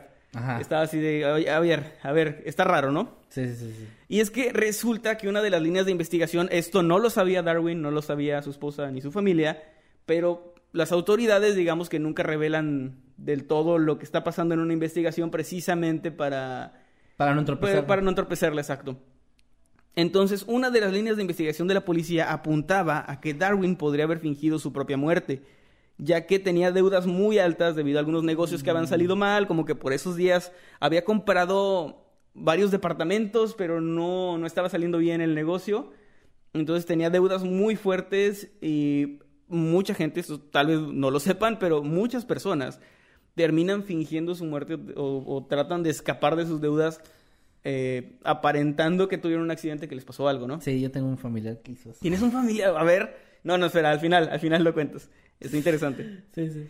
Ok, bueno, hay gente que... no hay- sé si debería contar eso, pero bueno. si ya sé, o sea, si la policía no lo ha agarrado, no sé, pero... Ahorita cuento. Sin nombres, no digas termina, nombres. Termina tu historia y ahorita. Bueno, esta persona, eh, al parecer, o la, la policía creía que había sucedido de esta manera, ¿no? Que había fingido su muerte probablemente. Además, tenían pruebas, y esto es una prueba bastante estúpida si eres alguien que quiere fingir, fingir su muerte, y es que había una fotografía del año 2006 que las autoridades habían encontrado en Facebook de Darwin con su esposa y otra persona, que no, o sea, que desconocida, digamos, en Panamá, en un departamento. Tenían una, una fotografía de estas dos personas que estaban igualitos o se parecían mucho a Darwin y su esposa y pues una tercera persona, ¿no?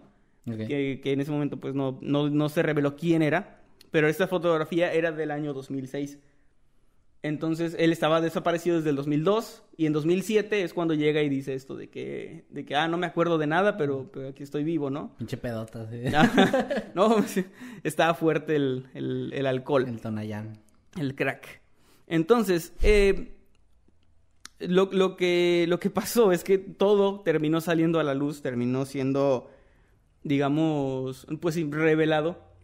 Y es que resulta, bueno, su viuda Anne Darwin había cobrado eh, su seguro de vida, el seguro de que era maestro, era trabajador del gobierno, tenía un montón de indemnizaciones. Las que... deudas murieron. Las deudas ya murieron con él. Entonces, al final, su, su viuda había cobrado alrededor de 200 mil libras, algo así como 270 mil dólares, que pues es bastante dinero. Y ah, pues John había elaborado un plan bastante, eh, ¿cómo se diría? Como intrincado Ok. de cómo fingir su muerte. Su esposa accedió a ayudarlo y entre los dos lo llevaron a cabo. Y es que él había dejado sus cosas ahí en el mar a la deriva, se había escabullido hacia otro lugar, a un- se trasladó a un distrito cercano donde se comunicaba con su esposa diariamente mientras estaba su búsqueda y todo esto. Una vez que era seguro volver, así que, oye, supongo que fue como que ya te dieron por muerto, este, ya puedes volver. eh, John se instaló en un departamento que estaba, o apartamento más bien, que estaba junto a su casa. Y junto a su casa me refiero a que estaba pegado a, a la casa. Y había una puerta entre el departamento y la casa, una puerta medio secreta. Y él eh, vivía ahí, y vivió ahí durante esos años, o sea, vivía recluido. De hecho, cuando no había nadie, él se escabullía así como, como Tom con el sombrerito, ¿no? Con su esposa. Se, se metía. Este. Los vecinos, hija de puta. No, así que todas las noches con un hombre, ¿no? Todo, todo, no, pobre tipo, bien Y muerto. y a, lo se mejor, acaba- a lo mejor sigue vivo y miren. Y se acaba de morir el marido. Sí, bueno.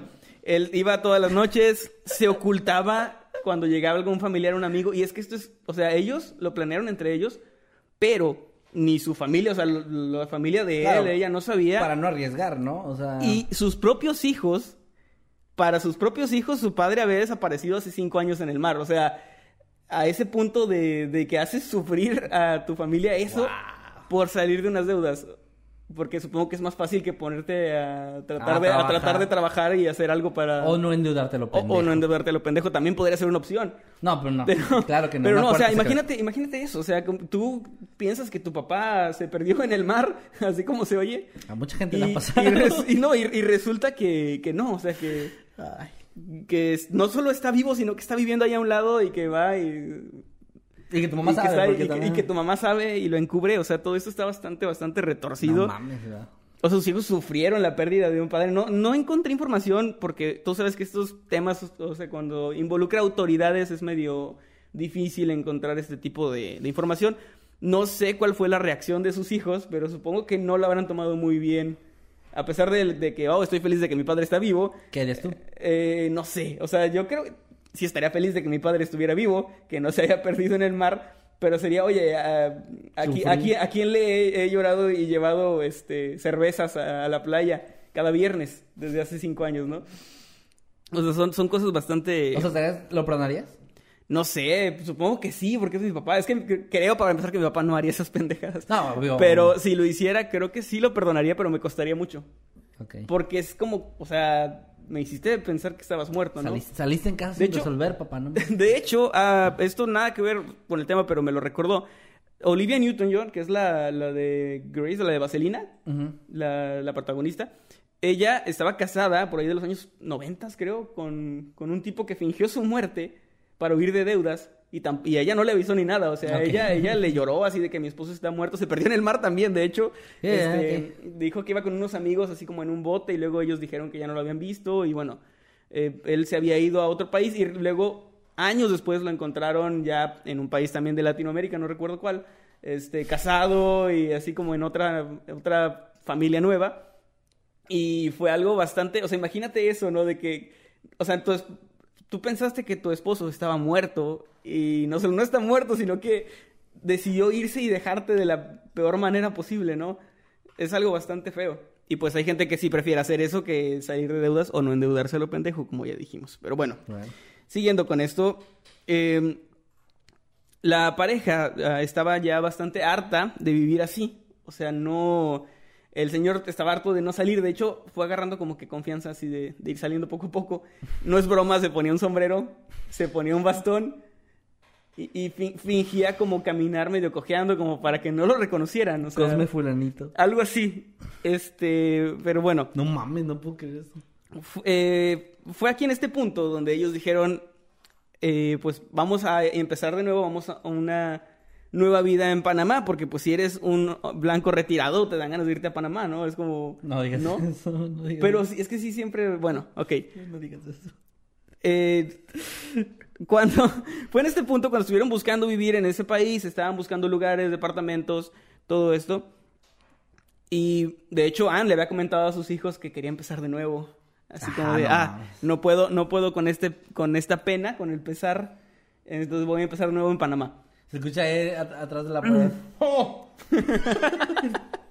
Parece que aún lo escucho. aún siento que escucho su voz. Pero bueno, eh, planearon todo esto. Sin embargo, su plan no funcionó. Y es que para poder comprar una casa, la agencia de bienes raíces, pues les pedía eh, papeles, ¿no? Se tenían que tener, obviamente, una identificación y todo esto. Y ellos, la agencia, iban a corroborar estos datos con la policía o las autoridades más bien inglesas. Cosa que pues ellos no querían. Él había salido del país con papeles falsos, o sea, había tramitado o algo así, había, digamos, conseguido papeles de alguien más, una persona de su edad, para poder salir del país. Entonces, eh, este plan no era viable, no podían comprar una casa. Y es aquí esto, lo de la, lo de la casa que estaban buscando en Panamá, lo que se conecta con la fotografía que habían encontrado las autoridades que tenían en, en su poder. Y es que resulta que cuando fueron a comprar el de bienes raíces, tom- se tomó una foto con ellos y la subió a su Facebook así como de otro cliente satisfecho, ¿no? Así de, aquí, aquí, este, aquí mostrándole una casa a estas personas. Y así es como... Yo no sé cómo, cómo es que las autoridades dieron con esa foto. Yo supongo que deben de tener una tecnología de reconocimiento facial, algo que es muy cabrona. Porque dudo que haya sido porque tenían de amigo en común a este agente de bienes raíces de Panamá. O sea, es como... Yo creo que tendrían que haber hecho realmente una investigación bastante buena. ¿Y, y cuánto tiempo tardaron en darse cuenta? De, de lo de la foto, pues ya la tenían en su poder. eh, él, digamos que fue a confesar en 2007 y esta foto es del 2006, así que Ok, no, fue, tanto tiempo. Ajá, ok. sí. O sea, no es una investigación que sigue activa. Sí, O sea, su caso va- estaba cerrado de que ya estaba muerto, Pero... pero ellos siguieron investigando. O sea, no era, no era como aquí, sinceramente. O sea, allá no, no es como... Sí, de, de tres balas en la espalda. Aquí hay casos de gente que su caso no se ha cerrado y que la policía no está investigando una chingada. O sea, sinceramente, y pe- perdón. No, pues, sí así pasa, es. pues sí pasa. Eh, bueno, su plan no funcionó, tuvieron que volver a Inglaterra y entonces fue cuando decidieron llevar a cabo el plan B, que es este de, oye, qué cosas, ¿no? Este, ya, sé- ya me acordé de quién soy, de dónde vivo, de mi edad, de toda mi vida, menos de qué me pasó del- de esta fecha del 2002 para acá. Entonces algo, algo muy Walter White, ¿no? Así como tuve un colapso, Ajá, algo sí, así. sí, sí. Las autoridades en ningún momento se creyeron ese cuento y los condenaron a los dos por diversos cargos. Eh, entre los que están el fraude, la falsificación de documentos, lavado de dinero y pues no sé, destrucción de latas de colección. Los, los acusaron de muchas cosas. Anne fue sentenciada a seis años, seis años y medio de prisión, de los cuales cumplió solo la mitad. Estamos hablando de que esto, o sea, fue en 2008 más o menos. Ok. Salió por ahí del 2010, ¿no? John, por su parte, fue condenado a seis años y tres meses. Esto es algo que me- se me hizo muy curioso. A ella la condenaron a seis años y medio, seis años, seis meses. Y a él a seis años, tres meses. O sea, lo condenaron, le dieron una condena mayor a su esposa que a él. Creo que tiene sentido. Y te voy a explicar, creo, por qué yo creo que tiene sentido. Creo que es, es una mm, sentencia diferente a hacer fraude y todo esto. Pero creo que también la sentencia de ella tuvo tal vez que ver con mentir a las autoridades. Bueno, cobró los seguros, Cobra- es que- estando consciente de que... O sea, es que aunque él tenga eso que ver, realmente eh, sí se, se les hace como la sentencia depende de qué hizo cada quien. es por, por ejemplo, una cómplice de homicidio no es lo mismo que el que, el que mata, ¿no? O sea, Claro. ser parte sí tiene que ver, pero o sea, a eso voy. Pues mi abuelita decía que tanto peca el que mata a la vaca como el que le agarra la pata. Pues mi abuelita también decía eso, pero pues no, creo que los jurados no dicen eso. Pero mi- abuelita no, no era una jueza británica. tanto, peca tanto el que mata a la vaca como el que ah, levanta la pata. ¡Pum! algo así, algo así fue. Eh, Bueno, lo sentenciaron a mm, más tiempo, pero en realidad también cumplió menos. O sea, cumplió solo la mitad, salió en el año 2011. ¿Mm? No Y mal. pues yo creo que le salió barato. O sea, ahí termina el caso, la información que hay es escasa. Han dado un par de entrevistas, se hicieron más como una especie de microcelebridad de, de el hombre que fingió su muerte. Hay por ahí una película al respecto. Ok. Este, no le pagaron nada a él. O sea, no, Bueno. nada, nada más se inspiraron. Demandó eh, por, por fraude. Sí, no, este, pues sí se hizo como una medio celebridad en su momento, en- o sea, porque eso es un caso que llamó la atención de los medios y pues sí, o sea, fue, fue solamente eso, yo creo que le salió muy barato, no sé si las deudas volvieron, yo creo que sí, porque si yo fuera el que, al que le deben, si sería, oye cabrón, ¿estás vivo? Págame. No sé le debía a su vecino unas caguamas. No sé cómo funciona eso, ¿eh? No sé cómo funciona. No, no sé, es que creo que, por O sea, legalmente, no sé. había, hay un caso que es un, un recluso en Estados Unidos, creo que tuvo un infarto o algo así, o lo condenaron a muerte y no Ah, murió. Sí, ¿cómo sí, o sea, que se declaró muerto y él estaba Como por condenado. dos minutos. O sea, él estaba condenado a pena de muerte. Murió por dos minutos y él estaba ya exigiendo que lo dejaran salir porque ya murió. O sea, Sí. ya cumplió su condena. Sí, que, que no sé en qué quedó eso. No sé. Y las es- autoridades eran como que, oye, Es el meme ese de. Y ya te vas. No sé, güey, Básicamente. no sé, no sé. Pero bueno, ellos eh, están libres, no sé si han fingido su muerte en los últimos días, pero hasta donde sé no. Y pues desconozco también la reacción de la familia, que supongo que no habrá sido la mejor. Y No, entonces pues. es, es como un caso bastante curioso porque aquí, es- aquí es donde yo les pregunto, ¿Qué hubieran hecho ¿qué hubieran ustedes? hecho ustedes? en serio, o sea, yo creo que si yo llegara al punto donde tengo que fingir mi muerte por alguna razón o creo que tengo que fingir mi muerte, yo creo que trataría de no involucrar a nadie más. O sea, creo que es menos doloroso de alguna forma para la familia el no pasar por todo este, eh, pues este proceso, ¿no? De que al final, eh, por librarse de unas deudas en 2002, pues ya en 2010 estaba en la cárcel y bueno, fue, fueron muchas cosas. Creo que si tuviera que fingir mi muerte no involucraría a nadie, no lo sé. Pero también creo que nunca fingiría mi muerte, así o que... sea, es que también. Sí. No sé, y creo que hubo muchos errores también en su plan. Ya- Porque por lo que vi las autoridades desde el principio estaban, o sea, solo porque no lo encontraban, pero sí estaban como ya dudosas de lo que estaba, de la versión oficial, ¿no? O de lo que... No, y qué bueno, se o sea, pues mira. Podría sonar como cruel de que, ay, mi esposo está muerto y ustedes buscándolo, pero ahí. Y por algo no le dijeron también, Sí, ¿no? también por algo no, no, no sabía. Yo ya sé qué haría, güey. Ya, ya, ya, ya estuve pensando qué creo que haría. Le diría a Benjamin Button si tuviera un compañero de esa edad. Ah, pues sí, claro. Y le pondría ese apodo. Y ya. Benjamin Button, eso sí. Y ya es todo lo que haría. No- no Muy que bien. nada más. Pero Eh, bueno, pues ya. Buen Bueno, tema. gente, este fue un tema algo cortito, pero me pareció bastante curioso, bastante interesante de platicar. Y pues que eh, ojalá que les haya gustado, que lo hayan disfrutado. Y con esto llegamos al final de este de episodio, más bien al final de las historias. Vamos a proceder a leer sus superchats, sus comentarios, Sus respectivos. sus tweets.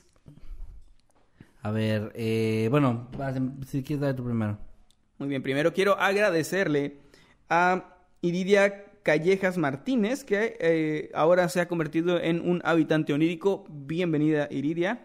Gracias, bienvenida. Y también quiero enviarle un saludo a María Camila Arce, que nos acaba de mandar 10 COP, que siempre olvido qué es. Pesos, no, es pesos. ¿Colombianos? Colom- no, es que es Col, ¿no? ¿Colones? ¿Colones son? ¿No? ¿Qué eran? ¿Qué se Eddie? ¿Nos puedes ayudar? Bueno, creo que son pesos colombianos, creo. Mira, Dice, hola ojalá chicos. que digan el texto que lo- siempre nos pasa. Bueno, María nos dice, hola chicos, quería por favor un saludo a todos los colombianos en esta jornada de paro nacional. Fíjate, no sabía, ¿eh? No reforma, hashtag no reforma, sigamos marchando por nuestros derechos. Pues un saludo, mucha fuerza, desconozco el conflicto, no, no estaba enterado, pero pues un saludo a todos hermanos colombianos, ya lo saben, de hecho eh, tenemos por ahí ya un video grabado, ¿no? De- Sí, eh, ya grabamos ayer un parte de los videos de la semana. Se viene por ahí un video de Colombia. Acerca de. Colombia, sí. Entonces, pues ojalá que ojalá que todo esté bien y pues sí, mucha fuerza, chicos. Eh, también a- aprovecho para agradecer aquí a Rocío Esmeralda Rodríguez García, que se hizo miembro como habitante infernal. Muchas gracias por el apoyo, de verdad. Gracias. Y que disfrutes ahí los emojis, spamearlos hasta la muerte. Gracias, de verdad. Y aprovecho también de una vez para eh, agradecerle a Sandra Sean, que nos mandó 200 pesos argentinos. Muchas, muchas gracias. Y dice, finalmente pude leer Infierno para Inocentes. Excelente trabajo. ¿Han pensado en sacar más cómics? Buena pregunta. Nos encantaría, pero hasta que pase la pandemia, porque estamos en Teníamos ya un proyecto problemas. Eh, que estamos pensando en hacer. eh, otra cosa como... Algo de eh, terror también, obviamente. Pero quería decir algo como físico, o sea, Sí. que me refería. Y, pero está pausado también este, una continuación o una se- segunda parte, lo que sea del cómic, también está pausado por lo mismo, porque no es un buen momento para ahorita, pues sobre todo porque nos encantaría poder, si tenemos algo físico, ir a eventos, ir a lugares y poder Sí, dárselos, presentarlo, ¿no? estar con ustedes. estar con ustedes. Entonces, por el momento no, pero gracias, qué bueno que pudiste leer y los que no hayan leído, pues ahí eh, ojalá que lo puedan leer. Estamos pronto, eh, vamos a tener noticias para la versión digital. Eh, vamos, estamos trabajando Sí, ya en ya viene, ya viene la versión digital. viene la versión digital. Angélica Serrano Trejo, muchas gracias por este super chat de 40 pesitos. Dice, los veré más tarde, pero un saludo, chicos. Un saludo y pues qué bueno que nos estás viendo en este momento, que ya no es este momento. Ah, Mira nomás. gracias, Vero. Vero Suárez también, un saludo que nos manda eh, 50 pesos argentinos, me parece. Dice, hola chicos, justo hoy el Wi-Fi decidió tomarse vacaciones, pero les dejo esto, XD. Se lo merecen. Son, Gracias. son los únicos a los que me gusta donarles plata. Gracias, muchas Y gracias. un emoji así de tuyo, más que más. Eh, más que nada agarrando un corazoncito. Gracias, de verdad, muchas gracias por el apoyo. Te aprovecho también para darle un agradecimiento aquí al conductor de las víctimas de Kevin y Jimmy, que nos manda 100 pesitos, muchas gracias. Y dice, he reescuchado el podcast dos veces, sin contar la primera vez que escuché todos los capítulos. Me encanta mucho el podcast Naranjas, la voz de Eddie, la risa del No hay Molema y el Gracias. Esperan, el No hay Mole y el Gracias es lo mismo. No hay molema. El No hay Mole y el Gracias son es tú. Ah, Bueno, mira, gracias la conductora, muchas gracias y wow, pues gracias por habernos... ¿Cómo nos aguantas? no hay mole, solo es el ¿Cómo color. aguantas ver todos los capítulos luego dos veces más? Eh, yo no aguanto tanto, Manuel, o sea, No. y creo que tú tampoco a mí. Pero No, muchas nunca, gracias. nunca, nunca ha sido de mucho aguante. Eh, Paul Giovanni López. Paul Giovanni López nos manda 50 pesitos. Muchas gracias. Dice: eh, Había empezado a escucharlos en Spotify, pero lo dejé cuando noté que hacían varias cosas a cámara. Lo siento mucho, Paul. Y ya mejor aquí en YouTube. Son los mejores. Eh, Gracias. eh, hacemos lo posible para que sea disfrutable en todas las plataformas, pero pues sí, mucho de lo que estamos acostumbrados a lo visual. Creo que es eso. Pero sí, tratamos casi siempre de que en Spotify pues la pasen bastante bien también. Y un saludo a la comunidad de Spotify. Sí, Un saludo, chicos. Ahí disculpen, por eso vamos a tratar de ser explicativos cuando algo está pasando. Sí. ah, Emanuel se rió. Emanuel se tocó el cabello. Bueno, gracias, Paul. Eh, Ulises Guillén, también muchísimas gracias. Manda 50 pesitos y dice: Estoy de regreso, ahora escuchándolos desde carretera. Ando de chofer, qué chido. Wow, qué chido. Dice: Uno vuelve a donde fue feliz. ¿Dónde está Jimmy? Pregunta. Bueno, Ulises, te perdiste algunas cosas eh, en tu ausencia. Eh, pues Jimmy se tomó un tiempo, un descanso. No, no, no digo vacaciones, pero un Descanso indefinido. indefinido que decidió tomar por cuenta propia porque quería como enfocarse en otras cosas y pues él nos dijo que en algún momento va a regresar, así que no es un adiós, es un hasta pronto para que no se preocupen por el Jimmy. Y pues gracias de verdad por el apoyo, qué chido y pues maneja con cuidado. Maneja con Sí, mucho con cuidado. mucho, mucho cuidado. Que estés muy Eh, bien. Gracias también a Gema Navarre que nos envía 5 dólares y dice, Oli, me gustaría que por favor le mandaran todos, eso incluye a Eddie, Eddie, un feliz cumpleaños a mi hermana Alba, que hoy cumple 18, besitos, y una carita. De, no, sé, no sé cómo expresar esa carita, es como de Hazla. ternura, no sé, no, no me sale. Ah. Bueno, eh, pues un muy feliz cumpleaños para Alba, que te la pases muy bien, siempre les digo que coman muy rico y que se la pasen increíble. Eh, obviamente seguimos todavía con todas estas medidas de que a lo mejor no puedes estar abrazando a toda tu familia como quisieras, pero ya verás que el próximo año será muchísimo mejor. Eso dijiste el año pasado. Pero ahora sí, ahora sí va a ser en serio. Alba, muchas, muchas felicidades. eh, ya eres un adulto, así que sé muy responsable. Porque ya si le pegas a un, a un niño de 17 años, ya te puede meter a la cárcel. No digo por experiencia propia, pero puede pasar. Y es un buen consejo que te puede servir en algún momento de tu vida. Que estés muy bien, que te la pases muy, muy padre. Eddie. Y pues Alba, feliz cumpleaños. eh, pues eh, comienza la mejor época de tu vida ¿No es cierto? para muchos. Disfrútala y pues nada, come mucho, come mucho pastel, diviértate. Ahí está. Muchas gracias. Y gracias a Gema por el superchat. Muchas gracias. Ok, gracias a Bolland84 que nos mandó 20 pesitos y dice, saludos de Tijuana, acabo de llegar. ¿Qué pasa, Peter? Eh, pues, ¿qué pasa? Pues nada, ya estamos terminando el podcast, pero puedes, bueno, no sé en qué momento mandaste eso, pero puedes aquí ver la transmisión o en Spotify, donde gustes. Y creo que los temas de hoy estuvieron buenos, así que sí, sí te recomiendo que regreses a verlos. Gracias por el superchat. Un saludo a Tijuana también. Saludos, Tijuana. Uciel Reynoso nos manda 50 pesitos. Dice: Hola, soy seguidor desde hace años. En este momento necesito un consejo. Estoy teniendo una ruptura amorosa. Ah, qué caray. Llevamos, llevábamos, perdón, cuatro años de relación. Uy, pues está difícil. Creo que cada quien lleva este tipo de, eh, de duelos a su, a su manera. Eh, lo único que puedo decir es que pues todo siempre mejora. O sea, realmente a veces creemos que nuestra vida se acaba por una persona o algo así y créeme que no, no es así. Cuando pasa el tiempo ya, o sea, es algo que a lo mejor ahorita tienes que vivirlo, tienes que sufrirlo, es parte de la vida, es Sí, parte claro. de eso. De hecho es bueno, o sea, sacarlo, llorar si tienes que llorar, lo que tengas que hacer, porque guardarlo es algo que te, se te queda ahí, entonces sácalo, sácalo lo más que puedas. Con tus amigos, yo sé que ahorita estamos en pandemia aún, pero con tus amigos si puedes hacer algo online o con pocos amigos, eh, de repente tal vez juntarte un poco, apoyarte en tu familia, en amistades, distraerte y con el tiempo te prometemos y con el tiempo eh, pues las cosas se van a sentir mejor, incluso vas a poder reírte de, de decir, ah, wow, ya en ese tiempo estaba muy triste, ahorita estoy bien, o sea, poder ya tomarlo como algo más no sé cómo decirlo. No no quiero decir que era ligera, pero sí verlo muy en el pasado y sentir que ya pasaste de página. Ah, como dice Manuel, algunos les toma mucho más tiempo que otros, pero todos, todos, todos logramos dar vuelta a la página y vas a estar bien. Y decía que cada quien lo toma diferente porque, por ejemplo, a mí me encanta escuchar música triste cuando estoy triste, me hace sentir mejor. Pero hay gente que prefiere oír música feliz o ver una película. Entonces, haz algo que simplemente te distraiga, que te haga no estar pensando todo el tiempo en, pues, en lo- la tristeza y en lo que está pasando ahorita.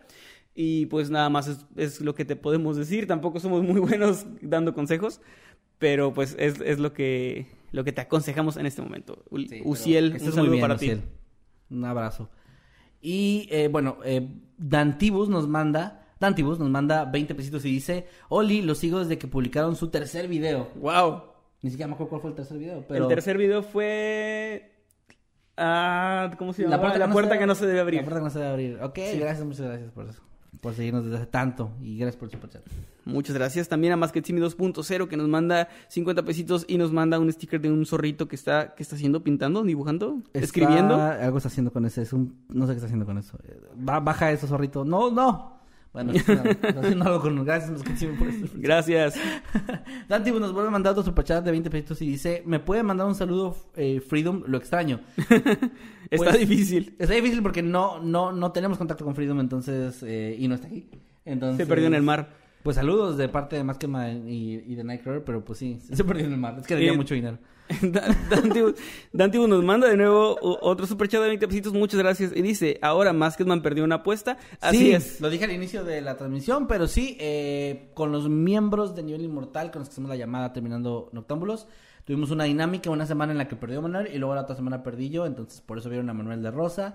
Y a mí debería ser verde, pero no conseguí verde, así No. que me puse así. Eh, aquí un usuario que su nombre son unos kanjis, eh, así que no sé cómo se llame, dice que encontró el video en español, así que Ey. estaría muy chido que lo puedas compartir ahí en el grupo. En el grupo, exacto. El- o con el hashtag Noctámbulos Podcast si no usas Facebook. Ajá, Y estaría chido para poder verlo, estaría genial. sí.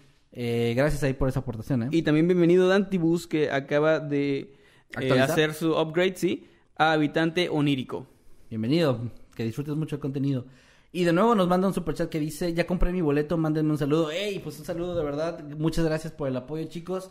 De hecho, eh, algo que quiero hacer como una mini pausita aquí es, sé que hay gente que está esperando para, para ya las fechas más cercanas para el show, pero nos sirve mucho, nos ayuda mucho que lo compren con la antelación que sea posible si es que van a comprarlo. Para, porque pues todo eso ayuda, ¿no? De ver cómo Sí. van las cosas y todo eso, porque pues obviamente si esto sale muy bien, si las cosas resultan chido y todo, vamos a tratar de hacer en algún momento a lo mejor otro show igual o similar.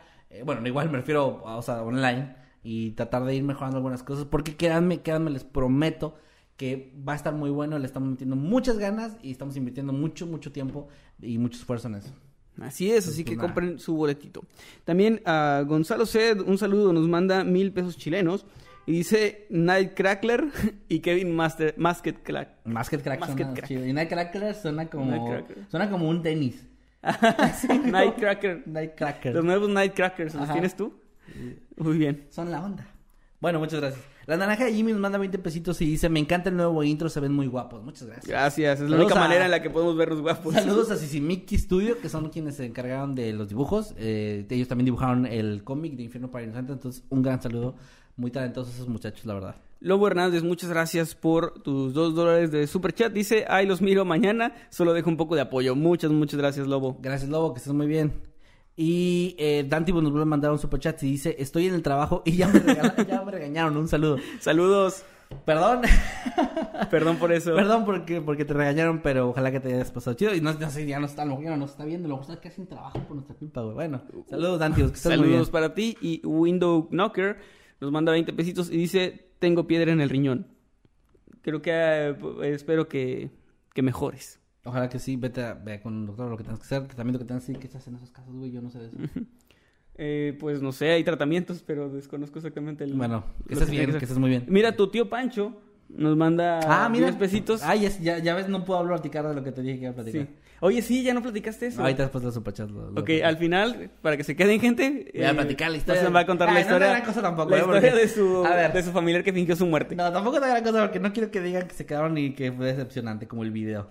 Eh, Adri Blue nos manda 20 pesitos y dice, buen canal, siempre los escucho cuando trabajo. Pues ten cuidado, Adri, porque ya por te van a regañar. Te lo regañaron, no quiero que les pase nada, pero gracias, muchas gracias por el, el cumplido y que estés muy bien. Un saludo. Bienvenido Mr. Schlock o ex-Lock Bernal como habitante infernal. Bienvenido a este canal como miembro. También Luis y Rebeca, un saludo, mandan 20 pesitos y dice, tomen Y coca, lo los que dicen Luis y. Rebeca no es nuestra responsabilidad, no es lo que queremos decir nosotros y nos deslindamos de lo que van a decir. Tomen coca, los riñones no existen, son los papás. Es lo que nos dice. Saludos, Luis y Rebeca. Pero tengo que hacer eso. El Eder disclaimer. Bravo nos manda también un super sticker con de, de 14 pesitos con unos corazoncitos muy bonitos. Muchas gracias, Eder. Un saludo, que estés muy, muy bien. Y aprovecho una vez para eh, leer el de gato con tenis, que nos manda y tiene, de ahí una, tiene una foto de perfil de un gato, Gato con tenis, cumple, sí. Que nos manda 20 pesitos y dice, son los mejores chicos, un corazoncito, salúdenme. Un saludo, gato con tenis, que estás de lo mejor. Y un gato con tenis, o sea, dos tenis, o sea, do- un par o dos pares. Eh, yo creo que dos pares. Ajá, qué caro de ser ser un gato con tenis. Sí, te- el doble. Y se te chinga uno así de la suela de que se abren, ya... ya No, pues ya no, porque y por las uñas, ¿no? Ah. Eh, también, no sé, eh, sí, lo voy, voy a leer algunos de los tweets que nos estuvieron Eh, enviando a lo largo de la transmisión. Ah, perdón. De Dantibus de nuevo, hola, hola, ¿qué tal? Y nos dice, no escuché mis saludos, salúdenme otra vez, los amo. Dantibus, eh, saludos, eh, muchos saludos, que estés muy bien, ojalá que ahora sí puedas escuchar y ojalá que no te vuelvan a regañar. Que estés muy bien, saludos de verdad. Abrazo. Ahora sí, perdón. Y Un hay saludo. otro, perdón, un super sticker de Window Knocker que nos manda, es unas, unas naranjitas, qué bonito. Son Es naranjas como o un durazno? ¿no? No, son naranjitas. Es que, bueno, pareció un duraznito. Pero creo que sí no es una, creo que sí es una, un limón. Bueno, un saludo Window Knocker, gracias por, por el super sticker. Ahora sí ya, perdón, puedes leer los. Eh, un saludo a Ángel Vitale que nos pide eh, un saludo por su cumpleaños y nos dice que tengamos muy buenas noches. Ángel, un saludo para ti, feliz cumpleaños, que te lo pases muy muy bien en pues en lo que resta de este día. Muy bien. Eh, tam- también Lexi, perdón, con el hashtag Noctambulos Podcast a través de Twitter dice el man llegando a su casa después de todo y eso aquí un chico que dice hola regresé. Ok, muy bien. Jill, Park, Jill Z. Parker nos dice, yo me cosí un dedo yendo el cierre de temporada de Güey Créeme. Dios mío, me voy a sentir muy mal sabiendo que mucha gente se está lesionando o perdiendo sus trabajos mientras nos escuchan, pero saludos Jill. También acá dice, eh, ay, perdón, se me movió. Dice Cindy Berenice, los amo. Qué buen look, más que gracias. Eh, si, les, si les gusta, pues... Hay que mejor- hacerlo permanente ya. No, no, no, tampoco. Permanente no. O sí, sea- para que tengas el, el pelo rizado. Ah, bueno, entonces sí. Eh, también Bianca Contreras, un saludo con el hashtag Noctámbulos Podcast a través de Twitter. Dice, vivan los sábados, ya estoy borracha. Los extrañaba, chicos. Saludos, que estés muy bien y que la peda dure todo el día, toda la noche. Eh, acá nos manda, no puedo leer tu usuario porque son kanjis de nuevo, o no sé si son kanjis o de qué idioma, pero dice, creo que tendré que mandar un superchat para ganar saludos, jajaja. Bueno, no, ahí está, no es necesario, Ahí saludos, saludo. pero no puedo leer tu nombre, también es irónico. también es un poco complicado. es, es irónico, así que lo siento, Eh, pero un saludo. Anthony Rose dice, el tipo de la historia, hashtag Noctambulos Podcast. Y es un meme de Metroman, de Megamente, que dice, fue entonces cuando se me ocurrió la excelente idea de fingir mi muerte. El güey este, no mames. sí. Dice Atenea, Kevin, ¿cuántos tacos te comes? Depende de dónde, pero yo soy de comerme entre unos 5 y... Sí, unos 5 y 6. 5 y 6 tacos, no soy tan comerón como se imaginarán. Eh, Manuel come igual que yo, más o menos, ¿no? Unos cinco, sí. Yo creo que más o Casi menos. siempre que vamos a una taquería pedimos lo mismo. Aquí se ven con el hashtag Noctambulos Podcast a través de Twitter. Pone el meme este de los dos botones. Y dice, fingir su muerte, no endeudarse y trabajar. y pues obviamente rojo, el rojo, sí. Dice Marty Eli, dice, ¿hay alguna manera de ver el resurrectorio maldito gratis? No, no, lamentablemente no hay manera gratis porque como les decía, eh, es algo, un show en el que estamos invirtiendo mucho tiempo, mucho dinero también. Va a ser, o sea, esto no lo hemos dicho, pero va a ser en un... en- tenemos que trasladarlos a la Ciudad de México. Va a ser en un foro Eh, donde va a haber cámaras profesionales. un foro de televisión profesional con cámaras profesionales. Hay que hacer Hay pruebas de COVID de todos los que vayan a estar por ahí, porque vamos a tener distancia y todo, pero pues también O sea, es para importante. que entiendan, estamos organizando todos nosotros. O sea, Emanuel y Sí, yo. es No- el no primer show que hacemos donde sí somos organizadores. Organizadores, 100%, no somos invitados, nosotros estamos organizando y, pagando hecho- de nuestro bolsillo. De los invitados a los que vamos a tener, pues obviamente también les, vamos, les estamos pagando, o sea, estamos tratando de hacer todo bien, eh, los traslados, los todo, o sea, es- no, no, no es por, así que no, es- no, no es por llorar o quejarnos, pero pues así es, así es, así es organizar un show. Entonces, ponerlo gratis tiene dos problemas. La primera, pues obviamente nos afecta mucho, y en la segunda es que es súper injusto para alguien que compró su boleto que al final salga gratis, porque pues imagínense, ¿no? Eh, sería, o sea, si- Claro. si, si ustedes compraran su boleto y, y luego sale gratis y no les avisamos, sería, o si les avisamos no lo van a comprar, entonces, o sea, Exactamente. es- o sea, por Pero no, no, no va a estar disponible gratis. Entonces, pues ahí para que, para que sepan. Eh, dice acá Ana Hilari, dice, me encanta su programa, muchas gracias, un saludo Ana, que estés muy bien. Dice acá más si vale la pena pagar, muchas gracias, de verdad, gracias de verdad por ese apoyo. Dice Ángel, hola, me encanta su podcast. Eh... Ok. Ah, perdón, me están diciendo acá, tenía que es bichipiza la lectura de los kanjis. Y dice, Naiti ganó si te comes cinco tacos. No, no entendí eso. ¿Cómo? Que tú ganaste algo porque sí me como cinco tacos. Ah, no sé. No recuerdo, es una referencia que no estoy captando. Pero bueno, ¿hay otro? Probablemente. Eh, sí, Noctambulos Podcast, hashtag Noctambulos Podcast a través de Twitter y lo envía Alex Back y dice, recuerdo una película que pasaron en el 5 donde una enfermera ataba a una mujer viva a una camilla y poco a poco se comía sus piernas y brazos. Wow. Si alguien la recuerda, pues ahí... Hay un ahí puede aquí para ti, amigo. A ver, déjame ver. Te lo puse aquí está, mira. Bueno, te lo leo. Dantibus dice, ¿me puedes cantar un saludo, Nighty? Cantar un saludo. A Dantibus. Eh, pero ¿cómo canto un saludo? no sé. No sé, güey, ingénietelas, perro. Eh, necesito el ritmo de una canción y me pego a eso, ¿no? O sea, me apego a eso. Ah, Yo deliro tu rostro. Ah, no, eso era- es que, eso- es que hizo la, la- la nota. Eh. Un, un saludo a Dan Tibus que nos manda un super chat ya. y le mando un saludo cantando un super chat. Listo. A la madre, ok, no, no, no. Eh, bueno, Sandra Young, un saludo, nos manda 100 pesos argentinos, dice, para que se compren unos tacos. Muchas gracias, ahorita saliendo se me hace que sí, ¿eh? se me hace que sí. Y también de una vez, Aniel Méndez nos manda 10 pesitos. Muchas, muchas gracias, Aniel. Un saludo, un abrazo para ti. Saludos, saludos, que estés muy, muy bien. También acá dice Lady Nostalgia, soy de Argentina. Si soy de Argentina, ¿puedo comprar los boletos para regalar a una persona de México? Sí, Claro. Porque eso es muy sencillo. Ustedes compran en la plataforma de Boletia su, su boleto y, eh, lo- como les decía, el precio está en pesos mexicanos, pero se convierte a su moneda automáticamente. No hay ningún problema, no hay un cargo extra por esa conversión ni nada. Es como que tal cual se, se va a convertir a su moneda y les va a llegar el correo con el código. Ese código es de acceso único, o sea, si lo tratan de compartir con alguien más, no les va, no los va a dejar, solamente un dispositivo, digamos, va a poder funcionar con ese. Eh, con ese código en, el momento. Es básicamente como, no sé, funciona así en varios lugares. Pero tú, por ejemplo, lo compras tú, te llega el correo a ti, o cuando lo compras puedes poner el correo a esta persona a la que se lo quieres regalar y le va a llegar el correo. O si no, pues te llega a ti el código, se lo mandas y simplemente el día del evento, el 29 de mayo, eh, lo utiliza y ya, listo. Es muy sencillo. Así es. eh, estoy leyendo bastantes eh, tweets de gente que dice que es la primera vez que nos ve. Muchas, muchas gracias, en serio. Un saludo para ustedes y qué bueno que les haya gustado el episodio de hoy. Y pues ahí hay un montón de episodios más para que también los vean. Carlos Luis Rodríguez también a través de, de Twitter le mando un saludo a Godslayer. Eh, con el hashtag Noctámbulos Podcast nos dice, recuerdo los videos de Bob Esponja norteño. Ahora ya no existen, pero estaban buenos. Eran como del primero o segundo año de YouTube. No me acuerdo de eso. Yo ¿eh? sí me acuerdo. O sea, sí, sí me acuerdo. Eran tipo Killer Pollo, de que no Ah, era animación. ok. Era, no era animación. Pero estaba chido. Eh, dice acá Dani Cruz, ¿me pueden saludar? El lunes es mi cumpleaños. Dani, un saludo y felicidades el lunes que es tu cumpleaños, que te la pases muy bien. También acá Luis y Rebeca nos dejan un super chat y dice, ¿cuándo un cover completo de Sognaré?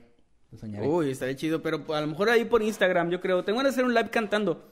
De tocando la guitarra, así estaría chido. ¿Dónde te pueden encontrar? Para que... Arroba Emanuel-Night en todas partes, en TikTok, Instagram y Twitter. Eh, por cierto, por aquí hay una persona en Twitter que dice que llegó a ver también el video de la niña en YouTube, pero que no recuerda a dónde. O sea, no recuerda cómo encontrarlo, más bien.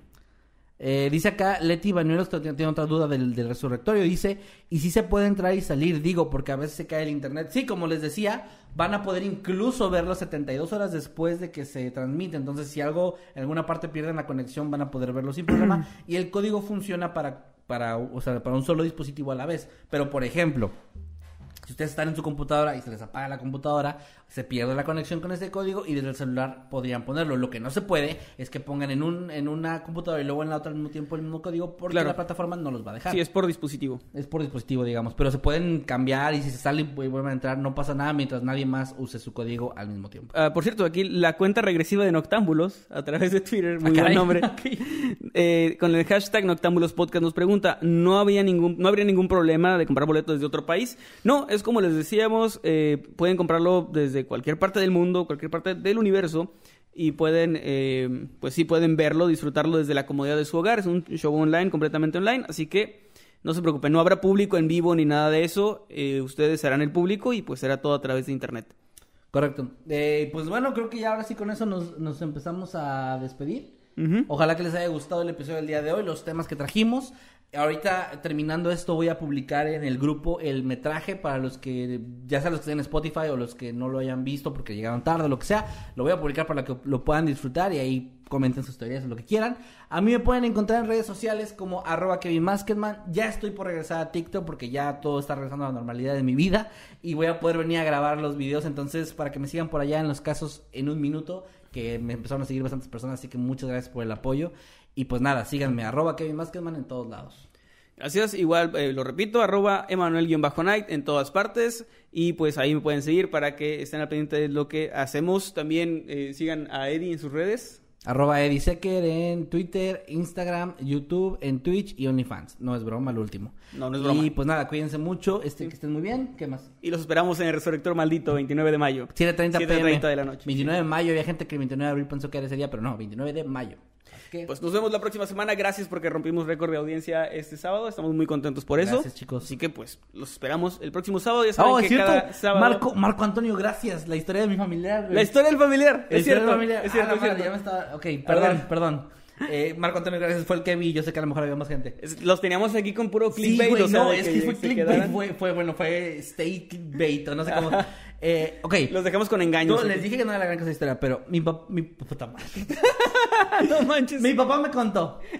no, creí que tu papá había No, es que, es que no, no debí decir ni quién me contó porque ahora ya saben, bueno, por qué lado de la familia viene. Aunque siempre es lado de mi papá todas las tragedias. Mi papá me contó que hay un familiar de su lado de la familia que, eh, no voy a decir género ni nada, pero una persona que es familiar de él, que en, hace unos años eh, es una persona hipocondríaca. Para los que no sepan qué es esto, es básicamente una persona que cree que todo el tiempo está enferma y se inventa enfermedades y dice que tiene síntomas cuando no tiene. Y incluso es algo que, que puede llegar a, a tan grave que puede, puede realmente sentir esos, esos síntomas aunque realmente no tenga nada. Esta persona que estaba todo el tiempo diciendo que estaba enferma y todo el tiempo pidiéndole dinero a la familia y molestando a todo el mundo, ¿no? Entonces, eh, esta persona en algún momento eh, se le ocurrió, junto a eh, uno de sus hijos, decir, oigan, ¿y si fingimos mi muerte? Ok, pero solo este hombre no, y su hijo. eh, eh, no dije que era un hombre, así que no puede ser Maldita hombre sea. o una mujer. Pero eh, esta persona dijo, bueno, vamos a hacer esto, pero no tal cual como desaparecerse de la familia, sino más bien ya nunca sacar, o sea, no hacerse como nada público, nada, ningún crédito nuevo ni nada. Ya no trabajaba, ya era un tanto grande, ya estaba, eh, esta persona ya estaba retirada y todo. Y bueno, lo que hicieron fue hacer un fraude de seguros, o sea, eh, con el seguro fue, fingieron, no sé cómo, no tengo ni puta idea de cómo lo hicieron, consiguieron un acta de función y todo, fueron a los seguros, cobraron un seguro que ni siquiera era tanto dinero y pues básicamente legalmente esta, este familiar, esta persona está muerta. Y no puede hacer nada, o sea, no puede hacer trámites. No nada. puede hacer nada, como que ya no podía porque ya estaba hasta el cuello en deuda. Puede cometer el delito que quiera. Mm, O sea, no, o sea, no, no puede. o sea, no, no, no, no, no se volvió un, no se volvió un fantasma, güey. O sea, no. No, no, no, pero no tendrían cómo buscar. O sea, Ah, bueno, pues no, pero... o sea no tendrían cómo investigar a alguien que está muerto. La, la ventaja que tenía este, este- esta persona, bueno, tiene, no, creo que sigue. Creo que, o sea, creo que esta persona sigue con vida, no sé. Es un, es familia que no, No, no ahí tengo- está su acta de defunción, no estás Eh, oyendo. es familia que no tengo, que no tengo contacto, afortunadamente. Pero lo que, a lo que iba con esto es que creo que em, lo que pasa es que le daba una ventaja muy grande que vivían en un pueblo muy pequeño de una parte de aquí de- del país, donde realmente pues no pasa nada. Y, y la gente a su Ok. alrededor creo que ni se enteró de que hizo esto. O sea, para ellos sigue siendo la misma persona de siempre que ven ahí andando y todo. Qué raro que el seguro no fue a investigar, a preguntarle a los vecinos, eso es lo que hacen. Es que es México, güey. No sé si a lo mejor hubo también un fraude ahí con eso, porque pues hubo un fraude, hubo al- algo ahí raro porque pues consiguieron un acta de función y no no se hizo pasar por otra persona, o sea, no hubo un cadáver real que ah, esa Un persona funeral es, falso esa persona nada. es mi familiar, no, o sea, así fue. Y pues no sé qué chingados de mi familia. Lo malo es que cuando pues fallezca en la vida real, no va a haber ninguna Pues cobertura es- para el funeral. Digo nada. que viven como en un pueblo pequeño, güey. O sea, realmente creo que no va a pasar nada. O sea, es como. Mm. Pues simplemente, va- si es que no ha muerto, cuando muera, pues simplemente es como que, ah, ya falleció. Bueno, Ok. el velorio, yo qué sé, no sé. Miren, Bueno. miren, no tengo mucha información porque no tengo mucha cercanía con estas personas. Y que bueno. Bueno, pues recuerden que los sábados por la noche a las 8 de la noche, noche de Noctámbulos, nos vemos la próxima semana con más historias familiares de Kevin. No, Nos no, no, Que no estén es cierto, muy no. bien. Adiós. Cuídense Bye, mucho. Cuídense mucho. Nos vemos.